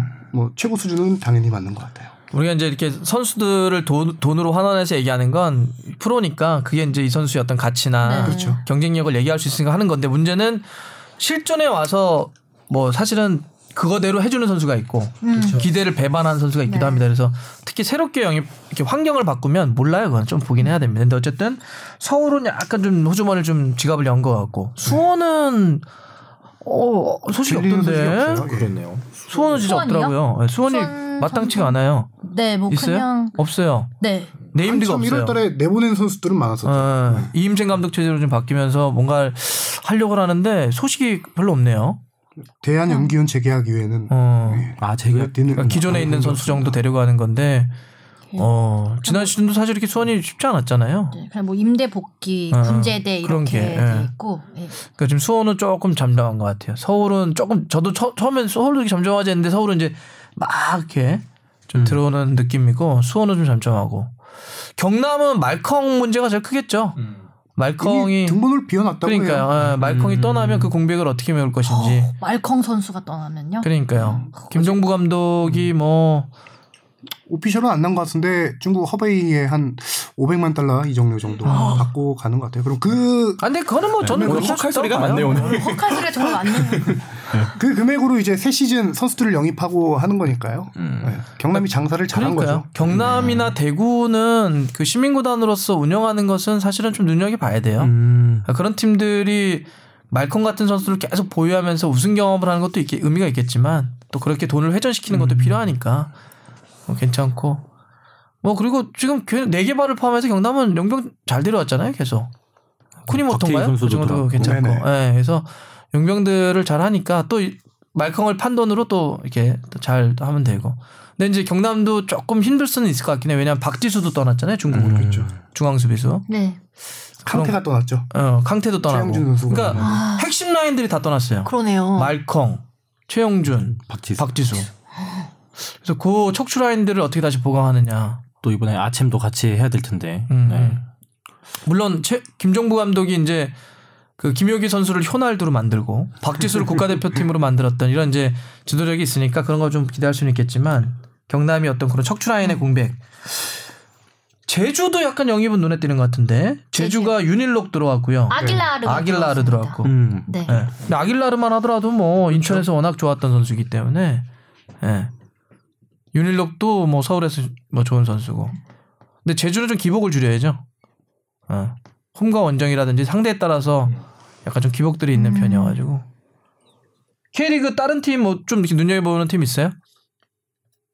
저는. 개인적으로 아니 뭐 눈여겨본다기보다 어.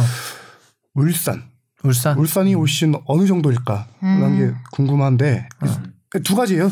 전북 울산인데 전북은- 지금으로선 그러죠. 그렇죠. 전북이 영입하는 거 보면은 뭐 새로운 감독이 요구한 거일 수도 있고 그 전부터도 영입을 많이 했었어요. 그러니까 최강희 감독이 나간 다음에 새로운 감독에게 아주 다양한 뭐 이런 말하기 그렇지만 반찬거리를 만들어주는 것 같아요. 음. 찬거리 골라서 팀을 만들 수 있게 그러기 위해서 뭐 지금 자금력을 이용해서 선수들을 이렇게 많이 영입해 놓고 음. 전북의 특징이 항상 선수 영입 많이 하고 내보내기도 많이 내보내거든요. 음, 음. 그래서 내년 시즌에도 한 2년 내에 모라이스 감독의 색깔에 맞춘 선수들로 구성되지 않을까. 지금은 그거를 이제 만들기 위한 전조 단계이기 음. 때문에 문선민 선수 영입한 것도 특색 있는 선수잖아요. 그러니까 네. 자기 칼라가 확실하죠. 네. 그래서 전북의 색깔이 어떨지가 궁금하고 울산이 과연 전북의 대항마가 될 수 있을지 어, 어. 저는 충분히 될 수 있을 거라고 생각하거든요. 그 그런 의미에서 울산의 중요한 거는 김도훈 감독이에요. 어, 김도훈 감독이 어, 지금 이제 3년 차 되는 건가요? 그죠? 그렇죠. 3년 차 되는 거죠? 그럼 고비에서 어떤 승부수 카드를 얼마나 잘, 잘 냈느냐가 상당히 중요할 것 같아요. 제가 봐서 울산은. 자, K리그 일단 굵직굵직한 얘기는 좀 했나요? 이적? 더 네, 뭐. 그런 것 같습니다. 예, 그렇죠. 거의 했고 나머지 팀들은 언제 한번 싹 한번 정리해 보죠. 네, 아직 저 개막하기 전에. 아니니까. 예. 네. 뭐. 포항도 지금 있고 다 있, 있는데 뭐 이렇게 나중에 너무 지금은 나열하기보다는 포인트만 잡았고 나중에 한번 싹 한번 K리그만 한번 해가지고 한번 정리해 보죠. 저희가 뭐 공식 K리그만 media day 나오면 또 최용수 감독님도 돌아오셨으니까 말 재밌는 말도 많이 나오고 어. 그리고 아마 그 개막 오프닝 저 media day 할 때 제가 뭐 할 수도 있습니다. 아 진짜요? 자, 네. 어쨌든 그러면 오늘은 K리그 이 정도까지 얘기를 하고요. 네. 어, K리그 개막 앞두고는 K리그만 싹 한번 잡아서 네. 해보는 걸로 하겠습니다. 자, 그러면 오늘 어, 어, 오늘도 한 1시간 반 정도 했습니다. 네. 오래간만에 만나서 수다 떨 게 많았네요. 자, 오늘도 그럼 고생하셨고요. 저 그러면 어, 축덕수덕 12번째 이야기 여기서 마치겠습니다. 오늘 고생 많이 하셨습니다. 고맙습니다. 고맙습니다. 안녕히 계세요.